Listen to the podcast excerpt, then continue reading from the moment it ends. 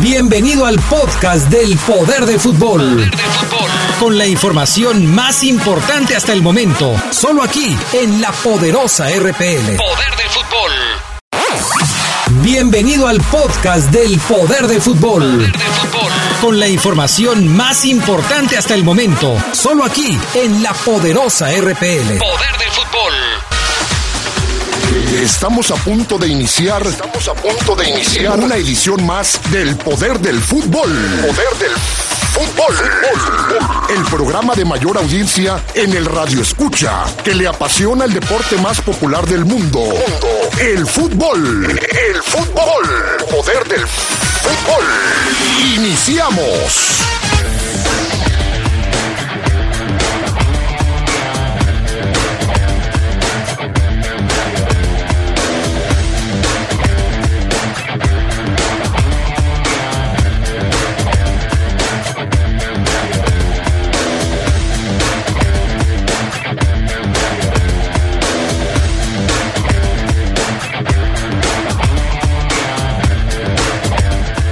Los Esmeraldas sufren su primera derrota del torneo y caen en la tabla de posiciones. Cada vez más cerca Paco Memo Ochoa de las Águilas del América, según fuentes. Y en el fútbol internacional, después de las disputas de las copas este fin de semana, las ligas más importantes del viejo continente están a punto de arrancar. Mucho más tendremos para ustedes esta noche en el poder del fútbol a través de la poderosa.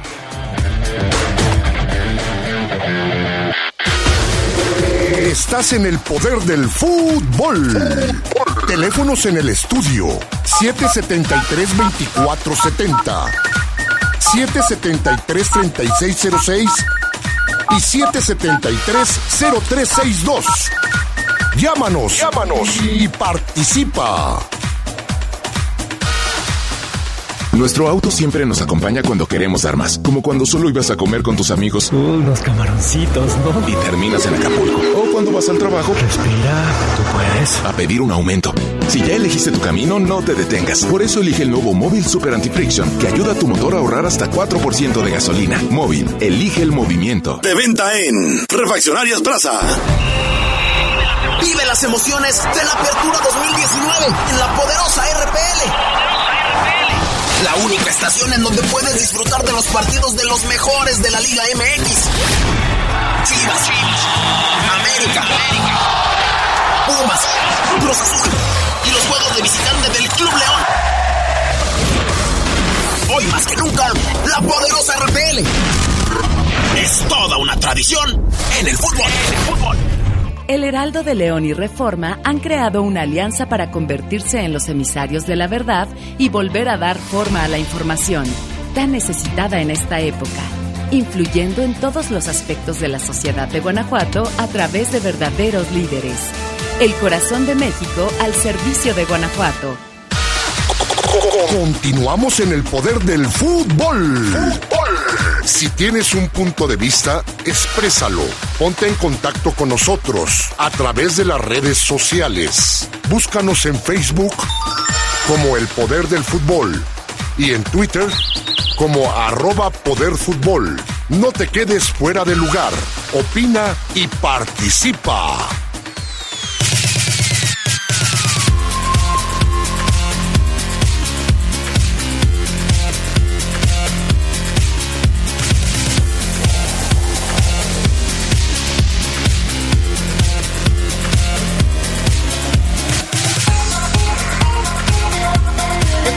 ¿Cómo están ustedes? Muy buenas noches. Bienvenidos al Poder del Fútbol a través de la poderosa RPL. Ya estamos listos para arrancar y es un gusto saludarles como siempre el lunes por la noche, edición nocturna del Poder del Fútbol. Yo soy Adrián Castrejón. Bienvenidos. Saludo también a mis compañeros. Gerardo Lugo Castillo, ¿cómo estás? Buenas noches. Adrián Castrejón Castro, buenas noches a la buena gente de La Poderosa, aquí ya listo, indignado pero listo. Ay, ay, ay. Carlos Contreras, ¿cómo estás? Buenas noches. Buenas noches, ah, saludando a todos y a los amigos del Poder del Fútbol, con casa llena y nos da gusto, ¿no? A- autor intelectual. ¿Cómo estás, Fabián Luna? Buenas noches. No, yo no fui. Hola, ¿qué tal Adrián? Buenas noches. Muy bien, muchas gracias. Un saludo a todos, dos horas de fútbol. Autor material. Omar Ceguera, ¿cómo estás? Buenas noches. Oye, hoy saludaste muy mal. ¿Sí? El primero que llegó fue Charney, luego Adrián. No, luego, bueno, es más adelante Sabasa, No, después luego yo. Llegó, llegó él y Por eso luego luego tú, tú eh, Mm. y hoy todo mal, Adrián. Tenías años bien. Sí, lo que pasa es que hoy, hoy cambiaron las, las reglas. Sí, Hoy cambiaron. ¿Es mi brother o qué? Sí, más o menos. Saluda a la cámara. Sabasa, ¿cómo estás? ¿Qué tal, mi estimado Adrián, amigos del Poder del Fútbol? Contentos de poder estar esta noche con ustedes y quiero saber quién es el principal autor intelectual y material de la fechoría de la silla. Bueno, ya, ya les estaremos platicando alguna vez de la fechoría de la silla. Pues vamos a arrancar con información del fútbol internacional. Este fin de semana, decía yo, hubo, hubo copas, copas en Europa. El Barcelona jugó contra el Arsenal, el City se lleva la Community Shield. En fin, eh, interesante porque ya se acerca el arranque de los torneos europeos y esto es como que el punto final, ¿no? A la preparación que tienen los diferentes equipos. Hoy, por ejemplo, nos enterábamos que el Barcelona va a viajar a los Estados Unidos para una serie de presentaciones sin Lionel Messi, que está lastimado y no puede ser tomado en cuenta por su entrenador. Sí, eh, Messi no va a estar en la gira. Es una noticia, pues no sé si sensible para el Barcelona, porque todavía faltan algunos días, aunque sí, como dices, pues ya es prácticamente el inicio de la pretemporada. La temporada todavía le quedan algunas semanas para comenzar. El Barcelona, de hecho, ayer ganó el trofeo Joan Gamper, este trofeo en el cual alguna vez lo disputó la Fiera, los Esmeraldas de León. Ayer le ganaron al Arsenal 2 a 1 con goles de Maitland Niles y de Luis Suárez. Un gol en contra de Maitland Niles, de, H- de hecho, de, del Arsenal. La verdad, si vieron la jugada, fue increíble. Muy buena. gol en contra. Y Po- Pierre-Emerick Aubameyang fue el otro, el del el minuto descuento. 36. De hecho, había adelantado al Arsenal, pero al final el Barcelona se queda con su trofeo en casa y con la noticia posterior de lo de Messi, que la verdad, pues creo que puede ser una baja sensible para estos compromisos que va a tener allá en Estados Unidos, pero también lo quieren cuidar para lo fuerte, ¿no? Que es el inicio de la liga. Así es. Y bueno, en, en Inglaterra, la Community Shield, Pep Guardiola contra Jürgen Klopp y el triunfo fue para los de, Guardiola. Así es, en, en penales, un partido muy interesante, muy bueno, pero que al final de cuentas pues se decide en, en, en penales. Liverpool había sido, de hecho, creo que tuvo más chances de gol. Para los que tuvieron oportunidad de seguir el encuentro, el Liverpool llegó varias veces, dominó grandes lapsos del juego y al final el City es el que se lo lleva en penales, como dice también, producto de una buena actuación de su portero, cree, que salvó, sobre todo una de Salah muy clara y también de Kyle Walker. No sé si viste esa jugada, Fafo. Kyle Walker en la línea salvó una jugada de gol de Salah precisamente en la tajada del arquero le queda el contrarremate al egipcio pero no pudo darle con mucha fuerza apenas lo clareó y llegó Kyle Walker para salvar justo en la línea lo que hubiera sido pues de la copa la FA Community Shield para el Liverpool. Al final no se dio se lo llevan los Citizens. Fíjate que ayer en palabras de, de Josep Guardiola le resta importancia a la Champions League y dice yo solamente me voy a, a, a basar, voy a... eh, me interesa por primero de cuentas eh, la Liga Premier. No le interesa al City, pues no, a lo mejor no le interesa porque nunca la gana, pero bueno, no le interesa y va por la Liga Premier. Bueno, eso con respecto a las copas en el fútbol internacional. También ayer se definió la clasificación del equipo mexicano que participa en los Juegos Panamericanos a la ronda de semifinales, luego de vencer dos goles por cero al equipo de Ecuador. Buen triunfo del equipo de México. Comentábamos que empezó muy dubitativo el equipo mexicano con un empate frente a Panamá, pero después le ganó con 10 a la selección de Argentina y ayer le ganó 2 por 0 a la selección de Ecuador para amarrar su boleto a las semifinales. Ya está en la ronda de los cuatro mejores, a punto de, de, asegurar la medalla de bronce. Sí, el, el miércoles, el miércoles es cuando va, va a enfrentar ese partido con una, una destacada actuación de, de Godínez, ¿no? Eh, ahí, al, de hecho, provoca ahí un, un penalti. Y, y bueno, lo, creo que lo mejor que le pudo haber pasado a México es levantarse de todas esas críticas que recibió con un triste empate con Panamá. Bueno, pues ahí está. con respecto a la selección. Y las que quedaron fuera fueron las mujeres Las que mujeres. estaban ahí en la tribuna con Christopher Cuellar. Criticadísimo el proceso de Christopher Cuellar porque no pudo conseguir la clasificación antes al Mundial y ahora en estos Panamericanos decepcionando.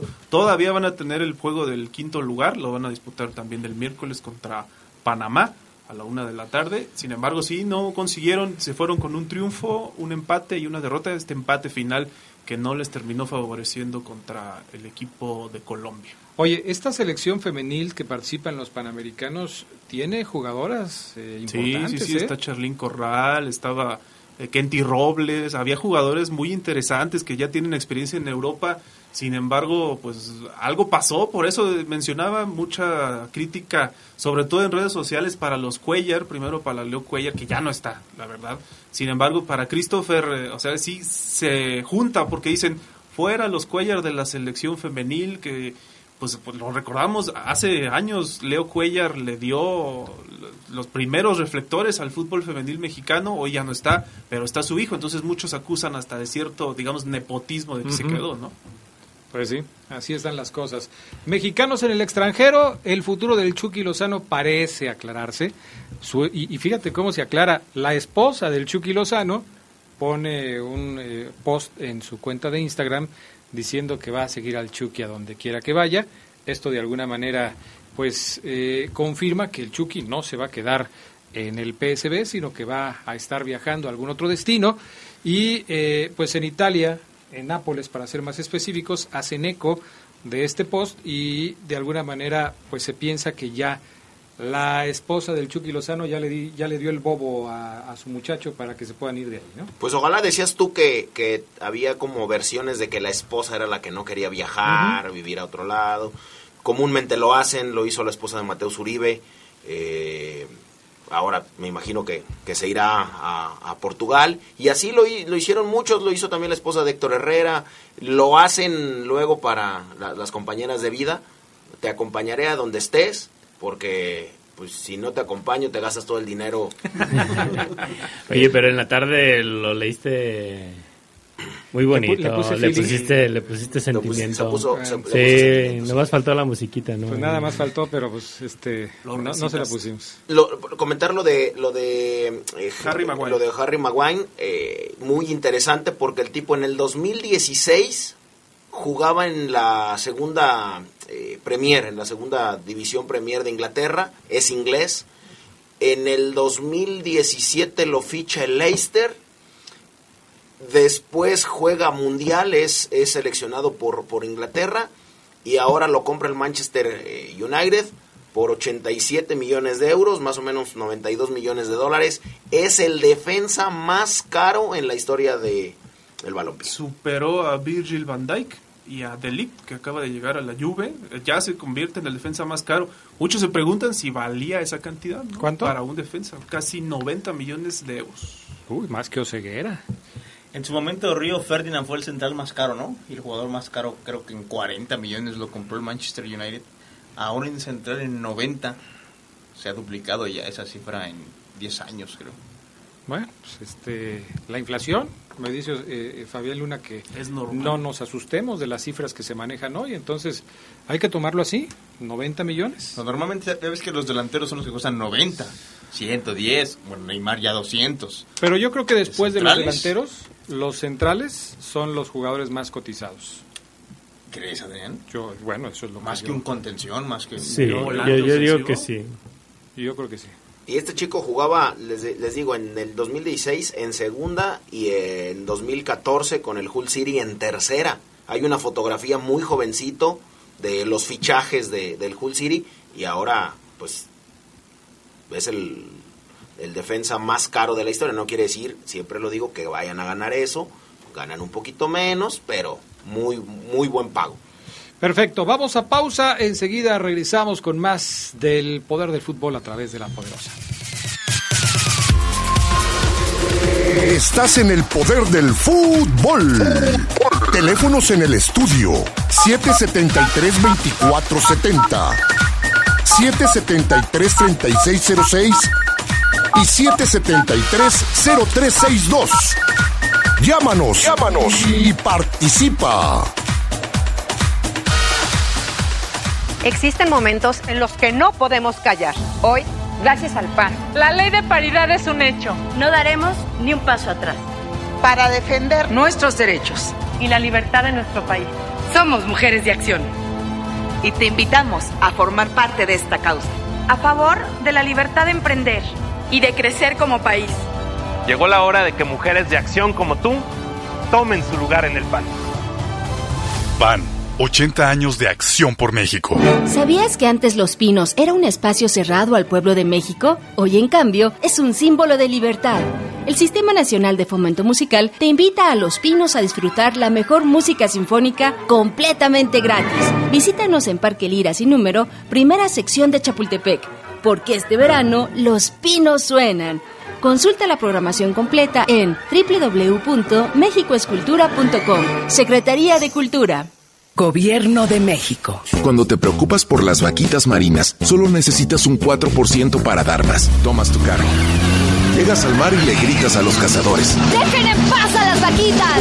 Si ya elegiste tu camino, no te detengas. Por eso elige el nuevo Móvil Super Anti-Friction, que ayuda a tu motor a ahorrar hasta 4% de gasolina. Móvil, elige el movimiento. De venta en Autopartes Gadi. En estas vacaciones, cuando salgas a carretera, recuerda que Los Ángeles Verdes de la Secretaría de Turismo te ofrecemos auxilio mecánico de emergencia, orientación e información turística, auxilio en caso de contingencia, servicio gratuito de las 8 a las 20 horas en las principales rutas carreteras. En tus viajes por carretera, Los Ángeles Verdes cerca de ti. Marca 078. Secretaría de Turismo. Gobierno de México. Continuamos en el poder del fútbol. Si tienes un punto de vista, exprésalo. Ponte en contacto con nosotros a través de las redes sociales. Búscanos en Facebook como El Poder del Fútbol y en Twitter como arroba Poder Fútbol. No te quedes fuera de lugar. Opina y participa.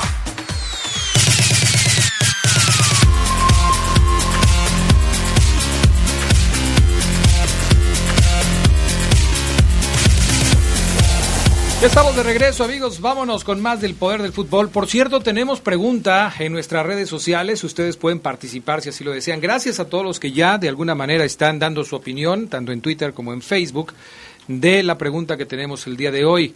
Luego de la derrota de este fin de semana, de este sábado frente a Monterrey, las opciones son, ¿es una derrota que enciende las alarmas o es solamente un tropiezo y no pasa nada?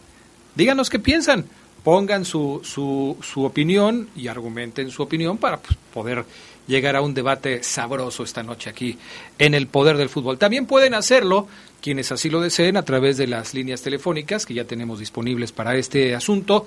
Recuerden 773-2470, 773-3606, 773-0362. Ahí nuestra compañera Anita nos hace favor de tomar la llamada para que ustedes puedan expresar su punto de vista. Este fin de semana, Guiñac se convirtió en el jugador más importante en la historia de Tigres en los últimos años, por lo menos en la zona de la delantera, llegó a 105 goles y es hoy el máximo anotador de los Tigres en solitario, superando a lo que hizo Tomás Boy durante su carrera. Se tardó una semana más, lo pudo haber festejado la semana pasada en el partido contra Chivas, pero no fue así, lo hace ahora frente a un equipo que es ya uno de sus mayores clientes en el fútbol mexicano como lo es Pumas. Fabián Luna preparó un trabajo especial al respecto de este tema, vamos a escucharlo, mi estimado Brian Martínez, ahí lo tienes.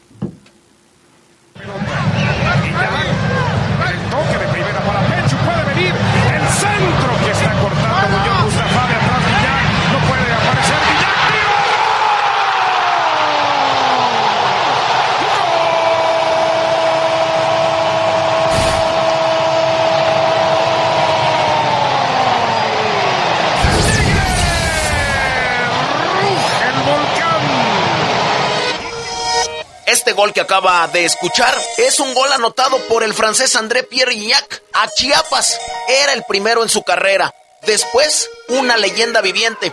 Pasaron más de 30 años para que alguien rompiera el récord de Tomás Boy como máximo anotador en los Tigres de la Autónoma de Nuevo León. Al francés André Pierre Guignac le tomó una cuarta parte en comparación con el mexicano, pero ahora su leyenda ya es cuantitativa. El récord de Guignac deja como máximas víctimas a León, Querétaro y Pumas, el equipo al que le anotó el gol histórico 105. La gana, le queda Guayala, bien abierto el Chaca, y van con Rodríguez.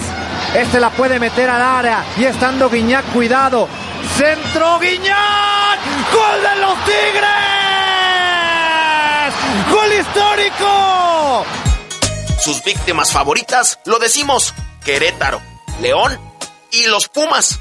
Los 105 goles de Guiñac, ¿a quién? ¿Cuándo? ¿Cómo? ¿Desde su llegada a México? Bueno, son 187 juegos en total con Tigres significan 105 goles. En liga ha jugado 125 veces y anotado 72. En liguilla tiene 21 dianas, en Copa MX 2, en el campeón de campeones 1, en CONCACAF 8, en Libertadores con 4 partidos, un gol. Y en donde nunca ha marcado es en la League's Cup. Tiene un promedio de gol por partido de 56.15%. Tiene dos títulos de goleo en México. ¿Cómo están los goles por año? En el 2015 anotó 16 en el 2016 28, en el 2017 23, en el 2018 27 y en este año ha anotado 11. ¿Quiénes son sus víctimas predilectas?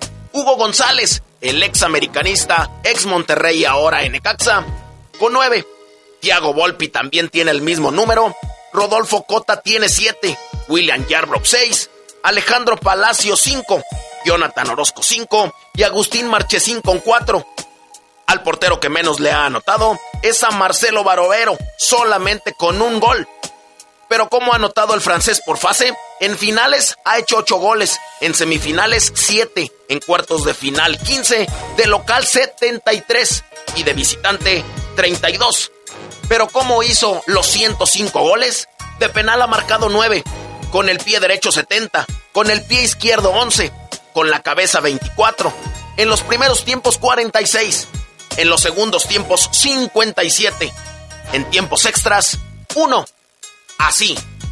El francés tiene rendida a sus pies la liga y ya es histórico de uno de los equipos hoy por hoy más grandes de México. Agradecido con mis compañeros, con Chaca, me mandó un centrazo, este, con el cuerpo técnico, la directiva, la, la institución, este, por darme la oportunidad de, de ser parte de la historia de Tigres. Y eso, mi familia y yo, este, hasta la muerte, estaremos este, agradecidos con la institución. ¿Tuviste el gesto de darle tu playera al Tuca? Sí, al Tuca, al Miguel y a, y a Hugo, eh, están día a día trabajando con nosotros. Este, tengo la confianza del cuerpo técnico y eso no hay, no hay precio, ¿verdad? No hay precio este, que ando mal o que ando bien, están atrás de mí y no tengo privilegio, este, eso hay que saberlo también.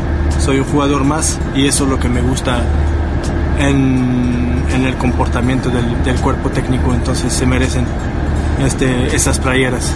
Con producción de Jorge Rodríguez Sabanero para el poder del fútbol. ¿Quién más? ¿Quién más? ¿Quién más? Fabián Luna.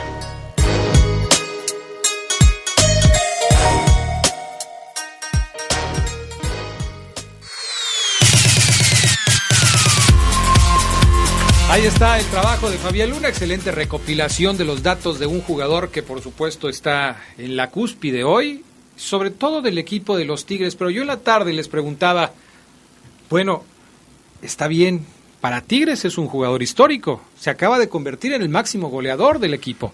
Sin embargo, me parece que hablando ya a nivel nacional y hablando del fútbol mexicano, por supuesto que Guiñac todavía está lejos de ser uno de los jugadores más importantes que ha llegado a nuestro fútbol, tomando en cuenta si lo vamos a calificar como delantero con lo que han hecho otros delanteros, Caviño, Cardoso, el mismo Boselli, yo les ponía en la tarde el caso de Mauro Boselli, que se va de México con 130 goles anotados, también un goleador histórico de su club, del Club León, pero también lejos de otros delanteros históricos como los ya citados, Caviño y José Saturnino Cardoso.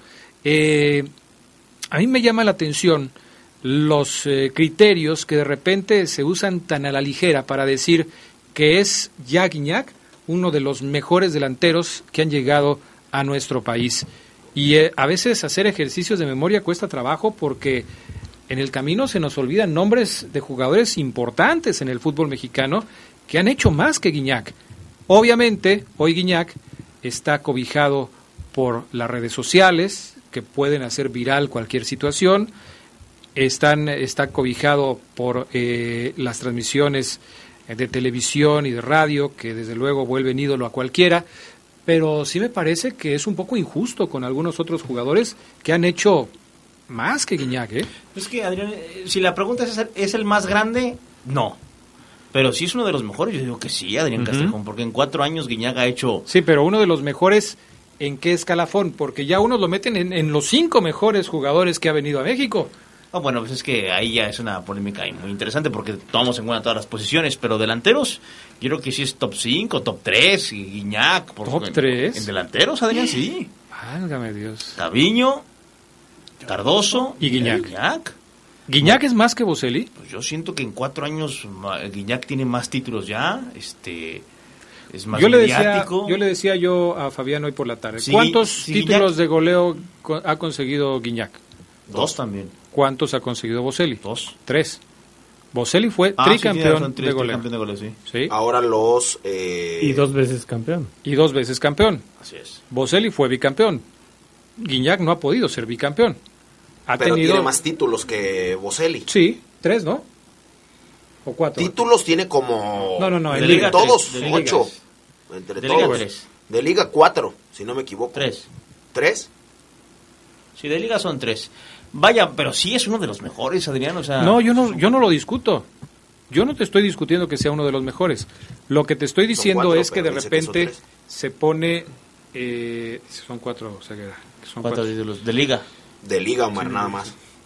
Si A mí me parece todos los títulos. que de repente se pone adelante de otros jugadores que tienen también méritos de estar arriba, ¿eh? Y, y aparte, yo, yo creo que es, es ver muchas aristas, ¿no? Porque también el plantel que tiene Tigres y que enmarca lo que hace Guiñac, pues también no, no lo tenía Caviño.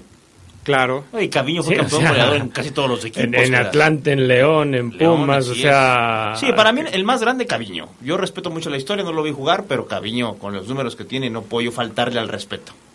No puedo faltarle al respeto a Marín, como uno de los tres mejores extranjeros de todas las posiciones en, en la liga. Ganó todo con Cruz Azul.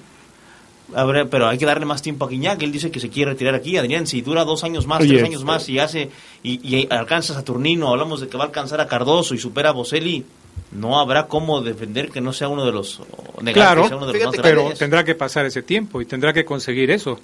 Hoy no lo ha conseguido No te- todavía. Fíjate que desde ayer, desde ayer eh, es muy tonta la, la polémica esta, que si es uno de los más grandes. ¿Por qué tonta? Porque con 105 goles no lo puedes poner a comparar con uno de los históricos. Ya los conseguirá si se queda. Ya lo podrá hacer. Tiene el mejor récord en año, o, o- o contando un año, por goles. Nadie lo tiene, ni Evanibaldo Castro Caviño. Al año, Evanibaldo anotó 24 goles por año. Fue su mejor cifra récord. Hoy, André Pierre Gignac tiene 26.3. Ni Cardoso, que es el segundo goleador histórico de la liga, ¿no? Pero Cardoso sí hizo 29 en un torneo, me parece. En un torneo sí, pero del 94 al 05 tiene por año el porcentaje de 22 goles por, tor- por año, nada más. Lo que pasa es que en un, en un torneo hace los 29 y en el otro no hace tantos.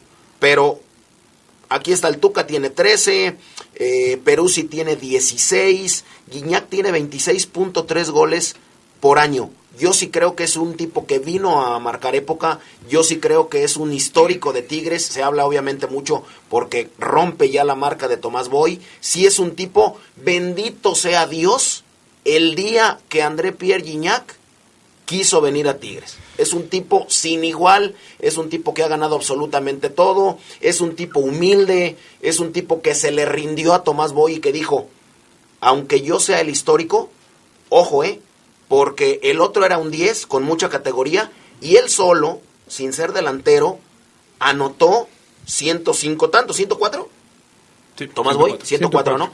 Sin ser delantero, dice, yo seguramente haré esos goles, pero el equipo que yo tengo, ese no lo tenía Tomás Boy. Sí, y, y res- con respecto a esto que mencionas, bueno, Boy estuvo de 75-88, o sea, fue más tiempo lo que necesitó es. para meter esos goles. También se Sin entiende ser delantero. que no era delantero, sí se Así entiende. Y además, sin la cantidad de torneos que se están jugando hoy. Exactamente. Hoy se juega todo. Hoy se juega Conca Champions, se juega Copa, co- Copa de Supercopa, Campeones, campeones Liga. suplentes, obviamente todo, tienes o sea. más posibilidades de, de hacer más goles en menos tiempo. Creo que sí se tiene que dividir en épocas, ¿no? Creo que quizá el que pudiera compararse con él, pues es el del rival de enfrente. Suazo en su momento también se dijo que marcó época con Monterrey. De hecho, aquí estoy viendo la cifra. Sí, tiene 121 goles con Rayados, es el máximo anotador. de ¿Por qué no damos nuestro top 3 aquí en el Poder del Fútbol de los mejores jugadores extranjeros de la liga? Posición, la posición que me digas, Adrián, tus tres mejores jugadores. De la historia. De la historia.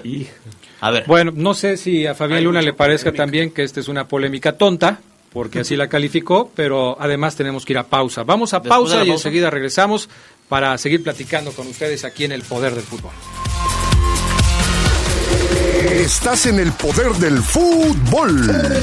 Teléfonos en el estudio 773-2470, 773-3606 y 773-0362.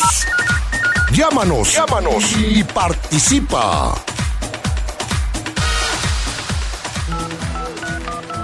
Vero, ¿tú sabes qué onda con la nueva marcación? Claro, Paco. Fíjate, a partir del 3 de agosto, para llamar a cualquier teléfono dentro del país, ya sea fijo o móvil, tendrás que marcar solo 10 dígitos. ¿Cuál es 10? Pues la clave de larga distancia y el número local. Y ya no se necesitarán los prefijos 01, 044 y 045. Pues está muy fácil. Tú también. Marca a 10. Instituto Federal de Telecomunicaciones.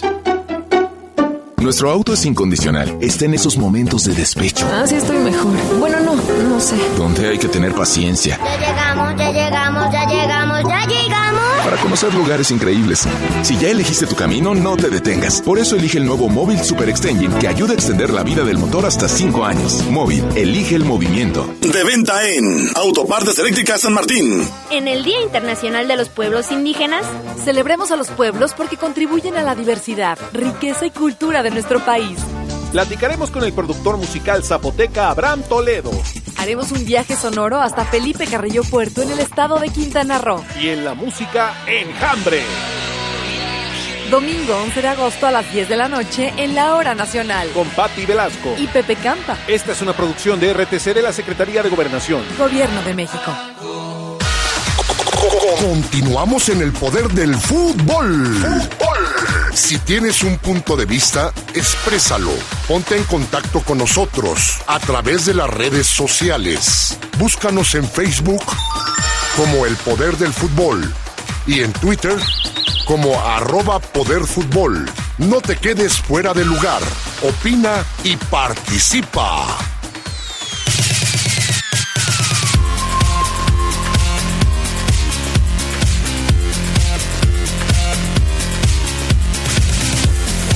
Bueno, ya estamos de regreso, mi estimado Sabasa, Eric Zavala, ¿cómo estás? Muy buenas noches, bienvenido al Poder del Fútbol.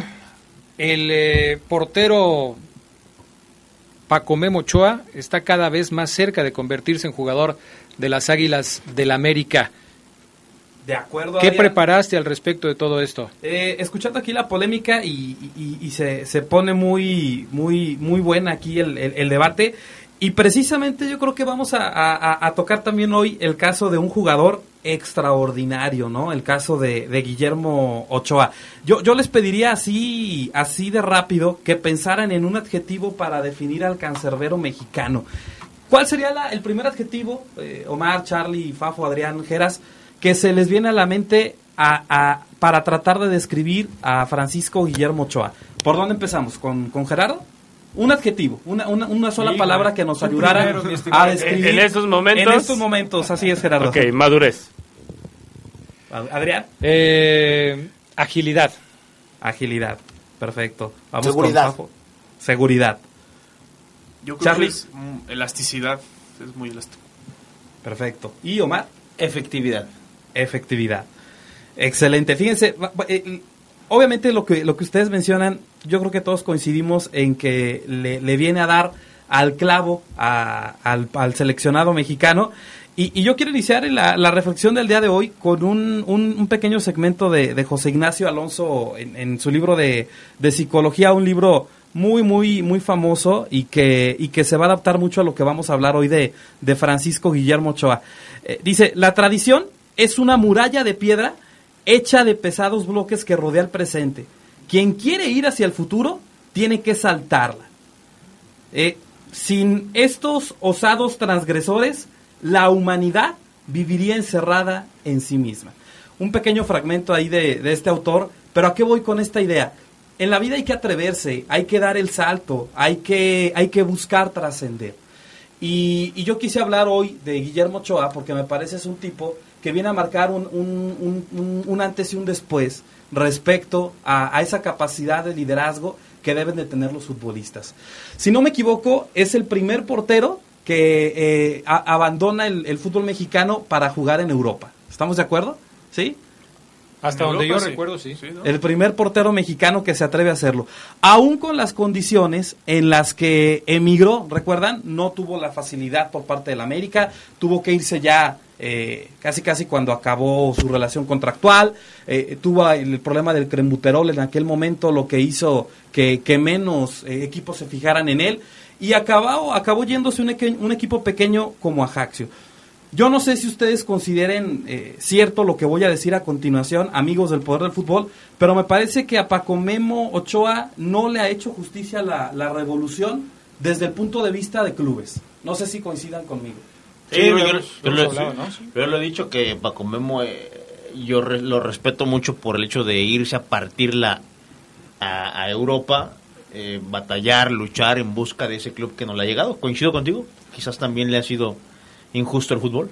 Y, mu- y muchos decimos que no tiene el mejor representante, ¿no? Así Porque la verdad es que cualidades parece tenerlas Paco Memo Ochoa, pero no ha sido reconocido ni aún cuando ha tenido muy buenas actuaciones en las Copas del Mundo, sobre todo en la de Brasil. De Uno pensaría que después de lo que sucedió en Brasil, Paco Memo estaría fichado por un equipo grande de Europa y Ah, no ah, sucedió así. Fíjate, ahí, ahí es lo que, lo que me faltó acotar.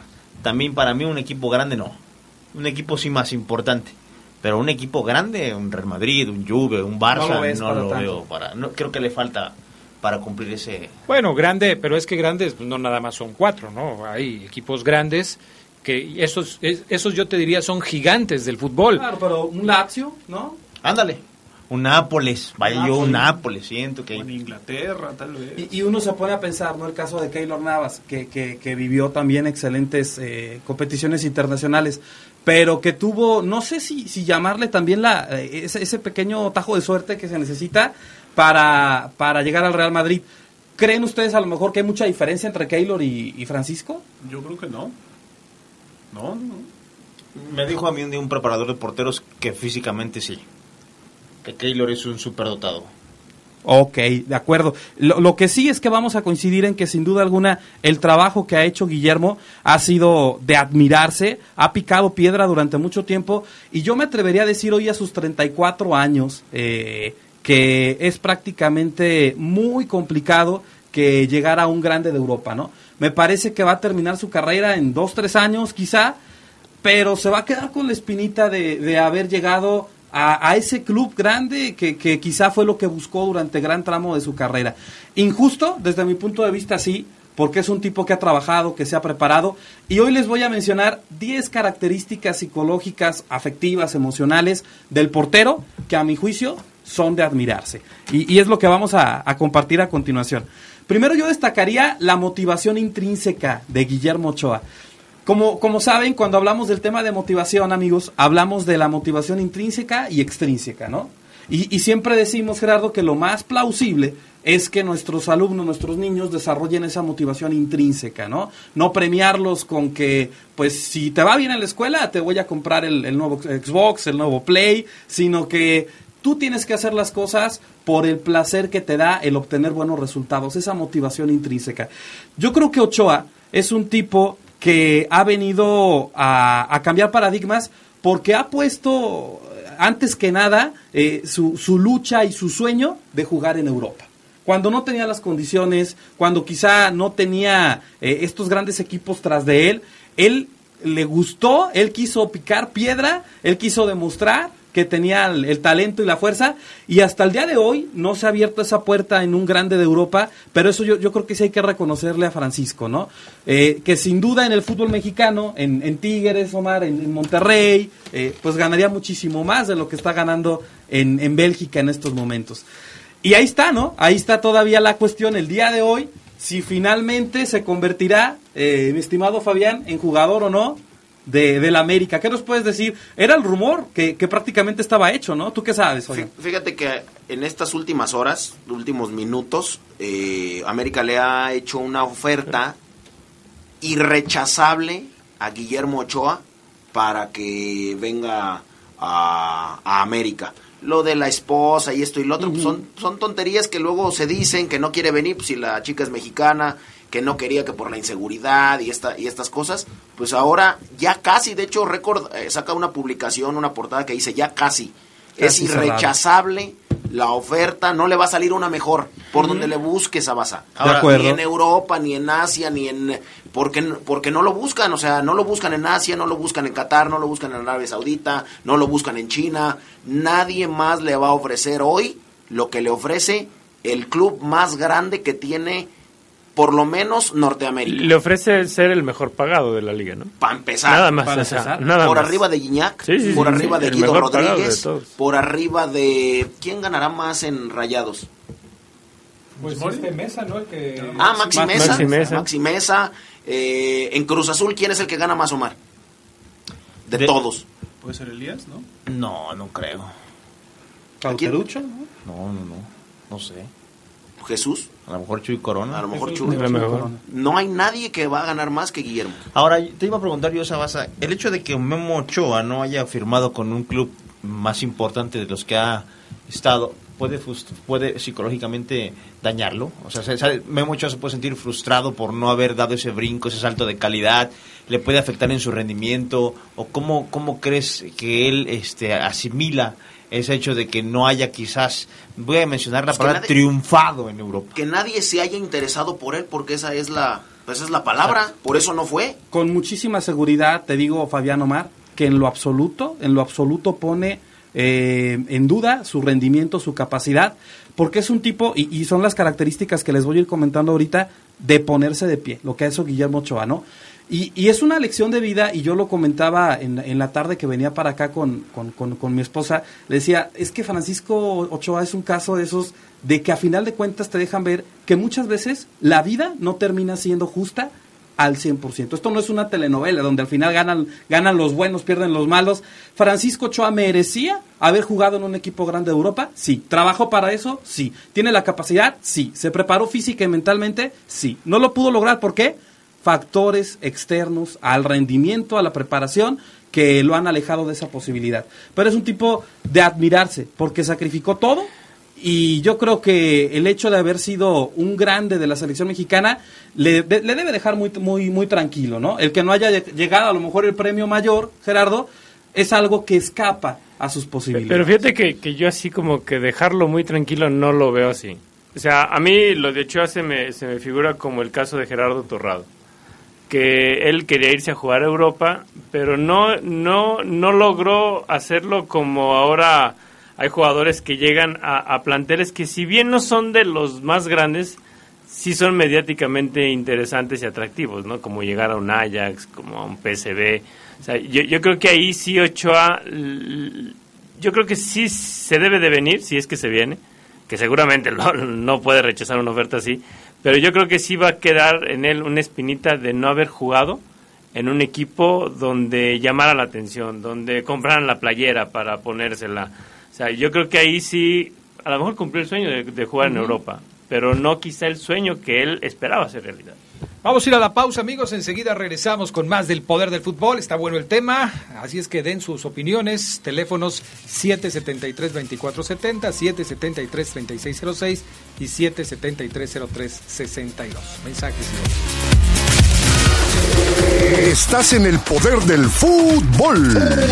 Teléfonos en el estudio 773-2470, 773-3606 y 773-0362. Llámanos, llámanos y participa. Vive las emociones de la Apertura 2019 en la poderosa RPL. La única estación en donde puedes disfrutar de los partidos de los mejores de la Liga MX.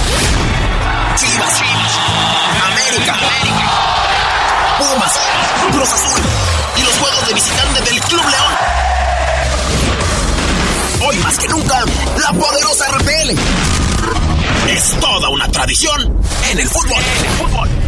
Muchas cosas pueden pasar en cinco años, como decidir que necesitas un road trip, llegar a las montañas, encontrar una comunidad de monjes, meditar, escribir un libro, volverte famoso y donarlo todo. ¿Quién necesita fama y dinero? Si ya elegiste tu camino, no te detengas. Por eso elige el nuevo Móvil Super Extension que ayuda a extender la vida del motor hasta cinco años. Móvil, elige el movimiento. De venta en Distribuidora de Refacciones Leo. Hoy, con la reforma laboral, los sindicatos estarán formados por el voto libre, secreto y directo de cada uno de sus miembros.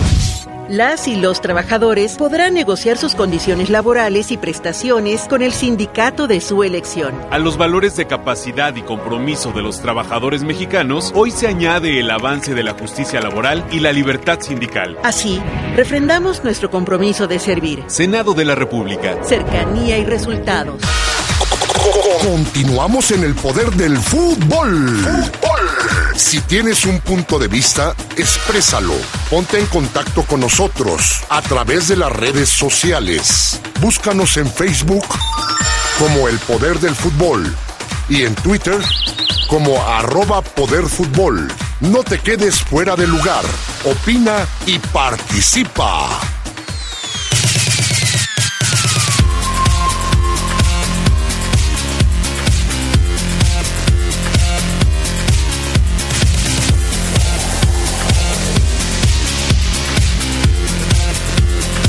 Bueno, pues ya estamos de regreso. Interesante el tema de Paco Memo Ochoa.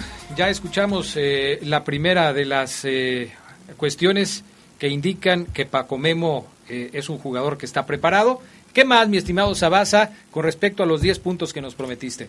Eh, gracias, Adrián. El segundo punto sería el, del el de la concentración. Siempre es importante que el, que el atleta de alto rendimiento tenga un focus de atención. Entonces, me parece que, que Guillermo así lo ha hecho. Es un tipo que no se distrae en, en, en, tonterías fuera de la cancha. Nunca lo hemos visto en polémicas, nunca lo hemos visto engancharse con periodistas, como sí hemos observado con otros jugadores, ¿no? Eh, eh, el tercer punto sería autoinstrucción positiva. Esto se refiere a la forma de dirigirse, ser asertivo y atingente, ¿no? Esto me parece muy interesante. Eh, hay una tranquilidad mental dentro de Guillermo Ochoa, que sería el siguiente punto, es decir, la ansiedad no lo llega a dominar. Muchas veces a, muchos deportistas la ansiedad les llega a dominar.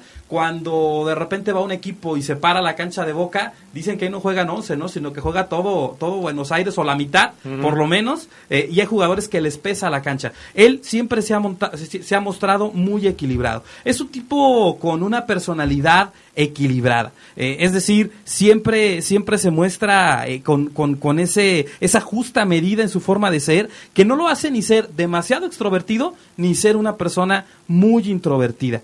Es un tipo además que sabe hacer vestidor, nunca lo hemos considerado un grillo de la selección, como otros jugadores que sí en algún momento se les ha criticado, ¿no? Caso, caso Giovanni, caso Vela, y podríamos seguir, seguir la lista. Guillermo siempre se ha, se ha, mostrado como un tipo que hace vestidor. Es una persona que no le teme a los retos. Decíamos, a mucha gente le da miedo lo desconocido. Muchos jugadores a lo mejor hubieran preferido mil veces quedarse en Cruz Azul, en Tigres, en Monterrey. Más cómodos, ¿no? Mucho más cómodos. Esa llamada área de confort.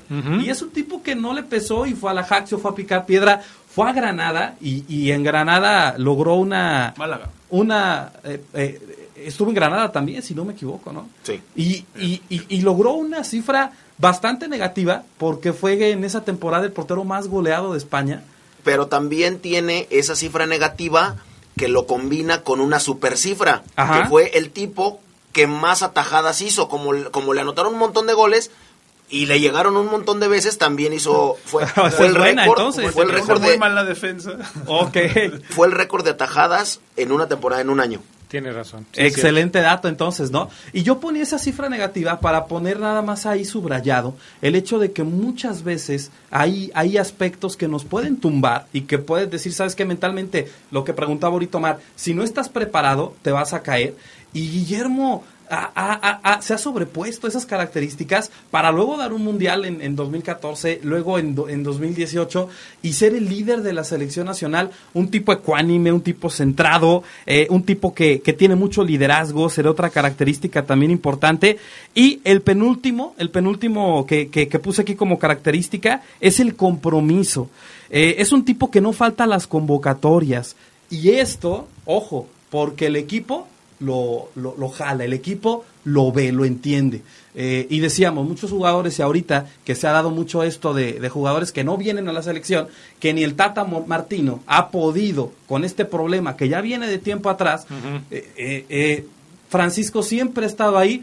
Yo diría que de estas, estos, estas figurones que tiene hoy en día la selección, es el único que, que estuvo ahí en, en Copa Oro, ¿verdad? Entonces yo creo que también es una gran característica. Ahora, el hecho de que Paco Memo regrese a uno de los clubes con más afición en México, como lo es el equipo del América, de donde salió, por cierto, eh, va a contribuir a que ese quizás eh, pendiente que tiene Paco Memo en su carrera de no haber jugado en un club importante en Europa quede un poquito en el olvido, porque cuando llegue aquí lo van a recibir, si es que llega, como todo mundo supone que será, lo van a recibir como un héroe a Paco Memochoa, ¿eh? De acuerdo. Eh, pero yo, yo, yo, por ejemplo, y ahorita lo que comentaba Gerardo, de, el caso de Gerardo Torrado, yo sí no los puedo comparar porque me parece que la capacidad futbolística el, eh, como jugador, independientemente de la posición de Gerardo Torrado, no tiene nada que ver con la de Guillermo Ochoa, que sí me parece es un tipo mucho más capacitado eh, desde su posición, con una calidad más arriba que la de Gerardo Torrado que yo Gerardo Torrado sí lo pondría un, escalón ah, más abajo. Pero, perdón, pero a lo que yo me refería es de que Gerardo Torrado se fue y, y, Memo Ochoa tiene la misma mala suerte que Gerardo Torrado de nunca ubicarse En, algún equipo en algún equipo importante. De acuerdo, ahí sí. Y, y, el, el, otro punto que comentaba ahorita Adrián, ¿qué tanto eso puede sacar la espinita de no jugar en un club grande de, de, de Europa? Yo te lo respondería de la siguiente manera. Yo, yo creo que no se compara eh, y creo que como hay que, hay que dejar algo muy importante ahí sobre la mesa para terminar con este análisis. En, en la vida podemos dividir las metas en dos. Las metas de resultado y las metas de desempeño. y son, son muy diferentes. Las metas de desempeño es yo hago lo que está en mí. Eso es la meta de desempeño. Si quiero bajar eh, de peso, voy y me salgo diario al gimnasio y voy a correr. La meta de resultado es diferente, porque a lo mejor por más esfuerzo que yo haga, no puedo bajar esos 10 kilos porque mi biotipo es diferente, ¿no? Yo creo que, que Francisco sí se puede quedar tranquilo, se puede quedar satisfecho, porque a final de cuentas, las metas de desempeño, su esfuerzo, siempre estuvo dirigido a alcanzar esos resultados. Si no lo logró, ya es una meta de resultado que no depende de él, que depende de factores externos, eh, muchas circunstancias, pero sí me parece que hablando desde el punto de vista emocional y psicológico, como brevemente lo hemos puesto acá, sí se destaca de, de, muchísimos jugadores, incluso dentro de la selección nacional. Es que además, Eric, sí, sí le va a quedar la espinita de jugar en un equipo más importante en Europa, pero al final de cuentas, bueno, pues se puede poner a pensar también cuántos jugadores muy buenos de México fueron a Europa y al final no pudieron. Cuauhtémoc Blanco, Palencia, o sea, hay casos de así de Pero, es, igual, Charlie, o sea, tendríamos un, un once de, jugadores que, que, van a quedarse con una espinita clavada, ¿no? Porque, por ejemplo, por, por encima de Cuauhtémoc, Salcido te puede decir, yo fui, a lo mejor no estuve en un grande, pero fui campeón en Europa. Osorio también. Pavel Pardo. Sí. Pero estamos de acuerdo te, pueden decir eso y, van a estar satisfechos ellos. Incluso con eso hay legados de jugadores mucho más importantes, ¿no? O sea, el legado no, se, no se mancha, nada como lo que logró Hugo Sánchez, lo que lograron Hugo Sánchez y, Rafa Márquez, ¿no? Pero, pero si vámonos a, a, los jugadores que, que tú dices, bueno, emigraron a Europa, quedaron campeón en Holanda, en Alemania, ellos están más que contentos y yo creo que es ahí donde Memo Ochoa va a quedarse con, con algo. Con, con algo es porque por ejemplo hoy el Maza Rodríguez sido campeón sí, o sea, hoy el Maza Rodríguez no tiene equipo y él fue campeón, y fue campeón. en, Holanda. Y es que por eso es un tema la verdad para la polémica y digno de analizar porque estamos de acuerdo que a Guillermo Ochoa sí lo ponemos un escalón más arriba de todos los que mencionaron porque incluso hay gente que lo ha comparado yo no pero hay gente que lo ha comparado ya inclusive con, con, con Jorge Campos y pone en tela de juicio quién es el mejor portero de la selección mexicana de todos los tiempos. Yo creo que Jorge Campos sí es el mejor portero y es una, es una polémica como la que estábamos hace rato envueltos, pero ha hecho también las cosas, Guillermo, que sí, sí, sí, sí tenemos que reconocerle ese trabajo y, y hay que, y, el análisis de hoy queda así, ¿no? ¿Qué- cu- ¿Cuántas ocasiones puedes hacer también tu trabajo y muchas veces aquello por lo que siempre trabajaste, tu cúspide, nunca llegó, ¿no? Y se queda así como un lado B, quizá de los, como cuando escuchamos una canción de varios artistas, eh, puede ser, pero sí, yo creo que nadie podemos poner en tela de juicio la calidad de Memo y lo que ha hecho, ¿no? Fíjate que a mí me gusta resaltar esto último que acabas de decir porque implica lo que nosotros podemos tomar de lo que de lo que de lo que es el caso de Paco Memo Ochoa para nuestra vida diaria y nuestro quehacer cotidiano, ¿no? Las metas de desempeño y las metas de resultado y cómo trabajas en pos de conseguir cada una de ellas y cómo te sientes al final después de haber trabajado por esos objetivos. Yo creo que es muy importante y, y a mí me gusta resaltar esto porque es también un- una enseñanza de vida a final de cuentas, ¿no? Eh, eh, a veces muchos dicen, es que el deporte o el fútbol en específico no nos enseña nada, no nos deja nada. Es acuerdo. Un montón de jugadores atrás de una pelota y ya, y de repente se dan de patadas Dios y se insultan y no sé qué tanto. Dios nos cuide de esos, Adrián. Pues sí, pero fíjate, como dice Sabasa, y, y sacando cosas tan importantes y tan, tan interesantes como esta, estas son las enseñanzas que te puede dejar el fútbol y, la disciplina deportiva en general, porque esto que acabas de decir de Paco Memo la puedes aplicar a cualquier otra disciplina. ¿no? Y también Paco Memo es muy válido que cuando concluya su carrera o si viene a la América y cierra su carrera aquí diga, me faltó algo. De acuerdo. A lo mejor el fútbol no fue no fue injusto conmigo, sino simplemente me faltó algo para brillar en Europa, ¿no? Porque yo soy de los que cree que ni en el Real Madrid, ni en el Barcelona, ni en la Juve, ni en el Napoli, ni en el Milan, ni en el Inter están ciegos como para no ver a un arquerazo y, y que además no es caro contratarlo. De acuerdo. Yo sí creo que a lo mejor Mocha puede decir, me faltó algo. Ahora, esto es parte de la vida, ¿eh? Sí. Es- eh, Aquí estamos hablando de Paco Memo Ochoa no pudo triunfar en un club grande, pero si lo trasladamos a nuestro mundo micro, ¿cuántos jugadores has visto en el barril? Tú, Claro. Fabián Luna, Charlie, Gerardo Lugo, el mismo Sabasa. Charlie no, no va al barril, Adriana, tiene miedo. No va. No. Bueno. el puro profesional. Dice, dice que es el barril, Charlie, Adrián. Dice que es el barril, no sé qué es el barril. ¿Cuántos jugadores han visto ahí? Y tú me lo has comentado en muchas Uf. ocasiones. Adrián, fulanito de tal, del equipo Menganito, tiene todo para ser un crack. Y ni siquiera puede llegar a jugar en un equipo de liga de ascenso. O sea, son los comparativos De de, acuerdo. de- de lo que sucede en el mundo del fútbol y en el deporte en general. Tú puedes tener todas las habilidades físicas y capacidades futbolísticas para triunfar en el deporte, pero por una o por otra razón no llegaste y te quedaste en el camino. Algo similar le pudo haber Yo, pasado a yo creo Ochoa. que Ochoa nunca va a decir que algo le faltó, no porque no quiera, no porque no pueda. Cuando llegue al América, el América se lo va a remunerar doble, se lo va a recompensar al doble. Y yo vas creo ver. que el legado de Memo Ochoa no pasa por el equipo donde jugó, creo que pasa por otras cosas. Perfecto. Mi estimado Sabasa, Eric Zavala, psicólogo, tus redes sociales para que se pongan en contacto contigo. Gracias, Adrián, amigos del Poder del Fútbol. Les recuerdo, en Twitter estamos como Sabasa Oficial, igualmente en Facebook, para que nos hagan favor de, de seguir. Muchas gracias de antemano y, y ojalá les haya sido eh, este pequeño espacio que hemos tenido. No, hombre, perfecto. Y ya nos estaremos viendo la próxima semana con otro tema también muy interesante de esto que tiene que ver con el fútbol y la psicología. Eh, cada vez se pone mejor, mi estimado Sabasa. Gracias, Felicidades. Adrián. Muchas gracias. Y bueno, pues ya vamos a, vamos a estar pendientes del próximo lunes, si Dios quiere. Gracias. Vamos a pausa, regresamos enseguida con más del poder del fútbol a través de la RP. Estás en el poder del fútbol. Teléfonos en el estudio 773-2470, 773-3606 y 773-036. Llámanos, llámanos y participa. El Fondo Nacional para la Cultura y las Artes convoca al Premio Nacional de Artes y Literatura 2019. Instituciones y agrupaciones especializadas en arte, cultura, tradiciones, historia, filosofía o ciencias sociales podrán postular candidatas y candidatos hasta el 9 de agosto. Más información en foncaenlinea.cultura.gov.mx. Secretaría de Cultura. Gobierno de México. Este programa es público, ajeno a cualquier partido político. Queda prohibido el uso para fines distintos a los establecidos en el programa. El Heraldo de León y Reforma han creado una alianza para convertirse en los emisarios de la verdad y volver a dar forma a la información tan necesitada en esta época, influyendo en todos los aspectos de la sociedad de Guanajuato a través de verdaderos líderes. El corazón de México al servicio de Guanajuato. Cuando te preocupas por las vaquitas marinas, solo necesitas un 4% para dar más. Tomas tu carga. Llegas al mar y le gritas a los cazadores. ¡Dejen en paz a las vaquitas!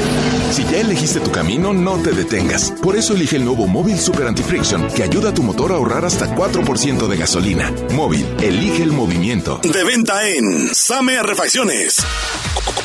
Continuamos en el poder del fútbol. Si tienes un punto de vista, exprésalo. Ponte en contacto con nosotros a través de las redes sociales. Búscanos en Facebook como El Poder del Fútbol y en Twitter como arroba Poder Fútbol. No te quedes fuera de lugar. Opina y participa.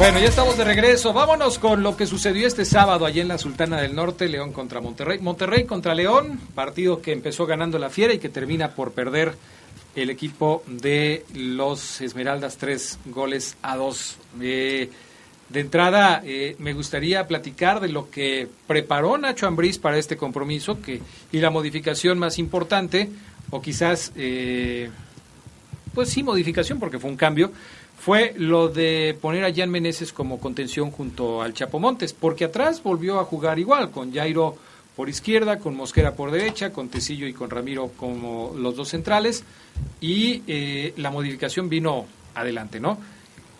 ¿Qué fue lo que hizo finalmente a, eh, a Nacho Ambriz inclinarse por la eh, decisión de tener a Meneses en la zona de la contención?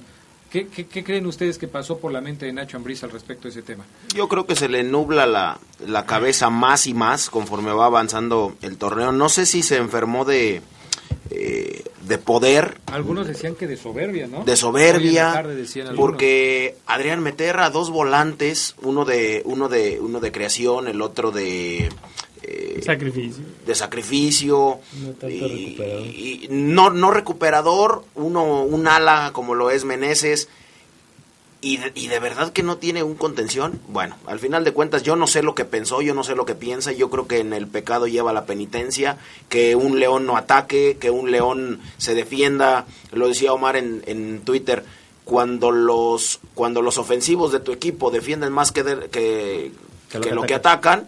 Pues estás frito. Y sí, está frito. León se fue cayendo pedacito por pedacito. Piedrita por piedrita.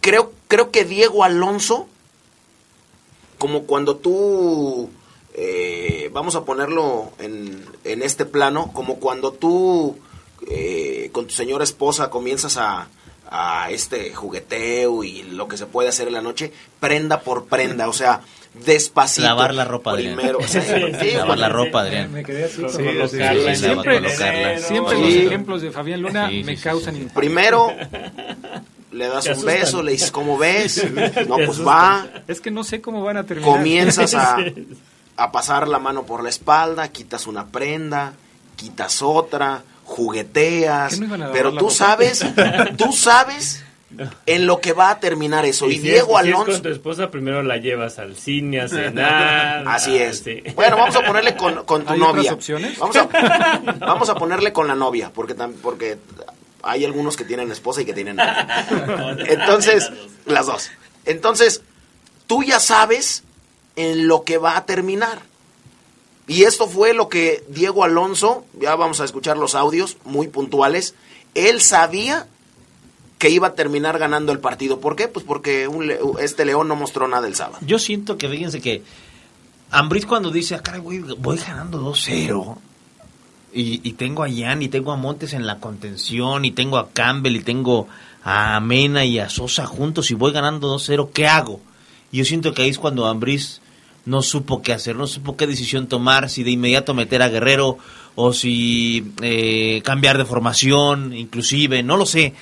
Y que cuando Monterrey aprovecha la pelota parada, Ambris espera que su equipo sea el mismo, cuando ya hizo un esfuerzo mayúsculo en una primera parte en donde jugó quizás de manera este, efectiva veintitantos minutos y en el segundo tiempo espera que algo pase cuando era muy evidente pasaban los minutos del complemento que Monterrey era mejor y era mejor y era mejor y tarda para mí en reaccionar Nacho Ambriz. Y ya cuando intenta reaccionar, se encuentra con el rápido con el 2-2 y luego con el 3-2 y, dice, ah, caray, ¿en qué momento? Iba 2-0 y ¿en qué momento me pasaron 3-2? También lo entiendo en la parte de que, pues es que, ok, yo, yo, yo dije cuando estaba viendo el partido Ojeras, que saquen a Jan Meneses, ¿no? Saca a Jan, ya mete a Carlos Guerrero. Cuando vi a Carlos dije, bueno, pero se me hizo ya muy tarde el cambio y también, pues, este, Carlos Guerrero no es hoy un contención que te guarde o, que podamos decir qué efectividad tiene, porque lo vamos conociendo apenas, ¿no? No deja de ser un novato. Entonces, también siento que Ambriz dijo, no, es que ¿qué hago? Y sus em, improvisaciones terminaron por ser eh, pocas ante un Monterrey que pues con yo siento que con poco, porque tampoco, que digamos, Cota sacó cinco, ¿no? No, y aparte, Monterrey empata con dos pelotas a balón parado, o sea, tampoco fue... Eh, o sea, si bien le cede la, iniciativa de León, porque se va echando para atrás, para atrás, para atrás, pues lógicamente Monterrey tiene jugadores que saben aprovechar esos espacios. Yo, yo voy más a lo, a lo, que dices, Omar. Sí es, es difícil, eh, no sé, rectificar tus errores cuando vas ganando. Es más difícil eso. Fíjate que, que, te das cuenta. no eh, eh, hay eh. un no hay una autorreflexión de decir voy ganando con muy poco, voy ganando porque les, les llegué tres veces y metí dos goles. Voy ganando y voy a ajustar para que no me no me igualen. Exacto. Lo que pasa es que cómo ajusta. O sea, dice Omar, yo yo sacaba Menes y metía Guerrero, pues no nos sirvió porque ahí estabas ya echando el camión un poco más para atrás y luego metes a Herrera Equiwa también. Entonces, ¿cómo reaccionas? Luego, y luego al, mejor jugador en defensa lo adelantas y, por ese espacio es donde entra el tercer Y es que peor aún, porque él se inclina por Tecillo en la central y no en la contención porque dice, no, William, tú atrás porque eres bueno arriba.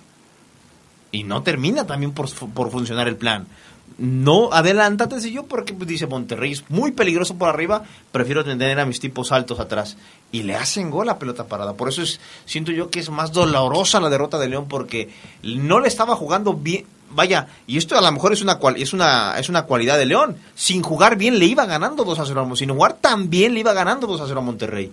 Qué hubiera pasado si León en el segundo tiempo dice muchachos vamos a ponernos más las pilas y así vamos ganando 2-1 vamos por otros dos, vamos por otro gol, pero no, lo tira atrás al equipo.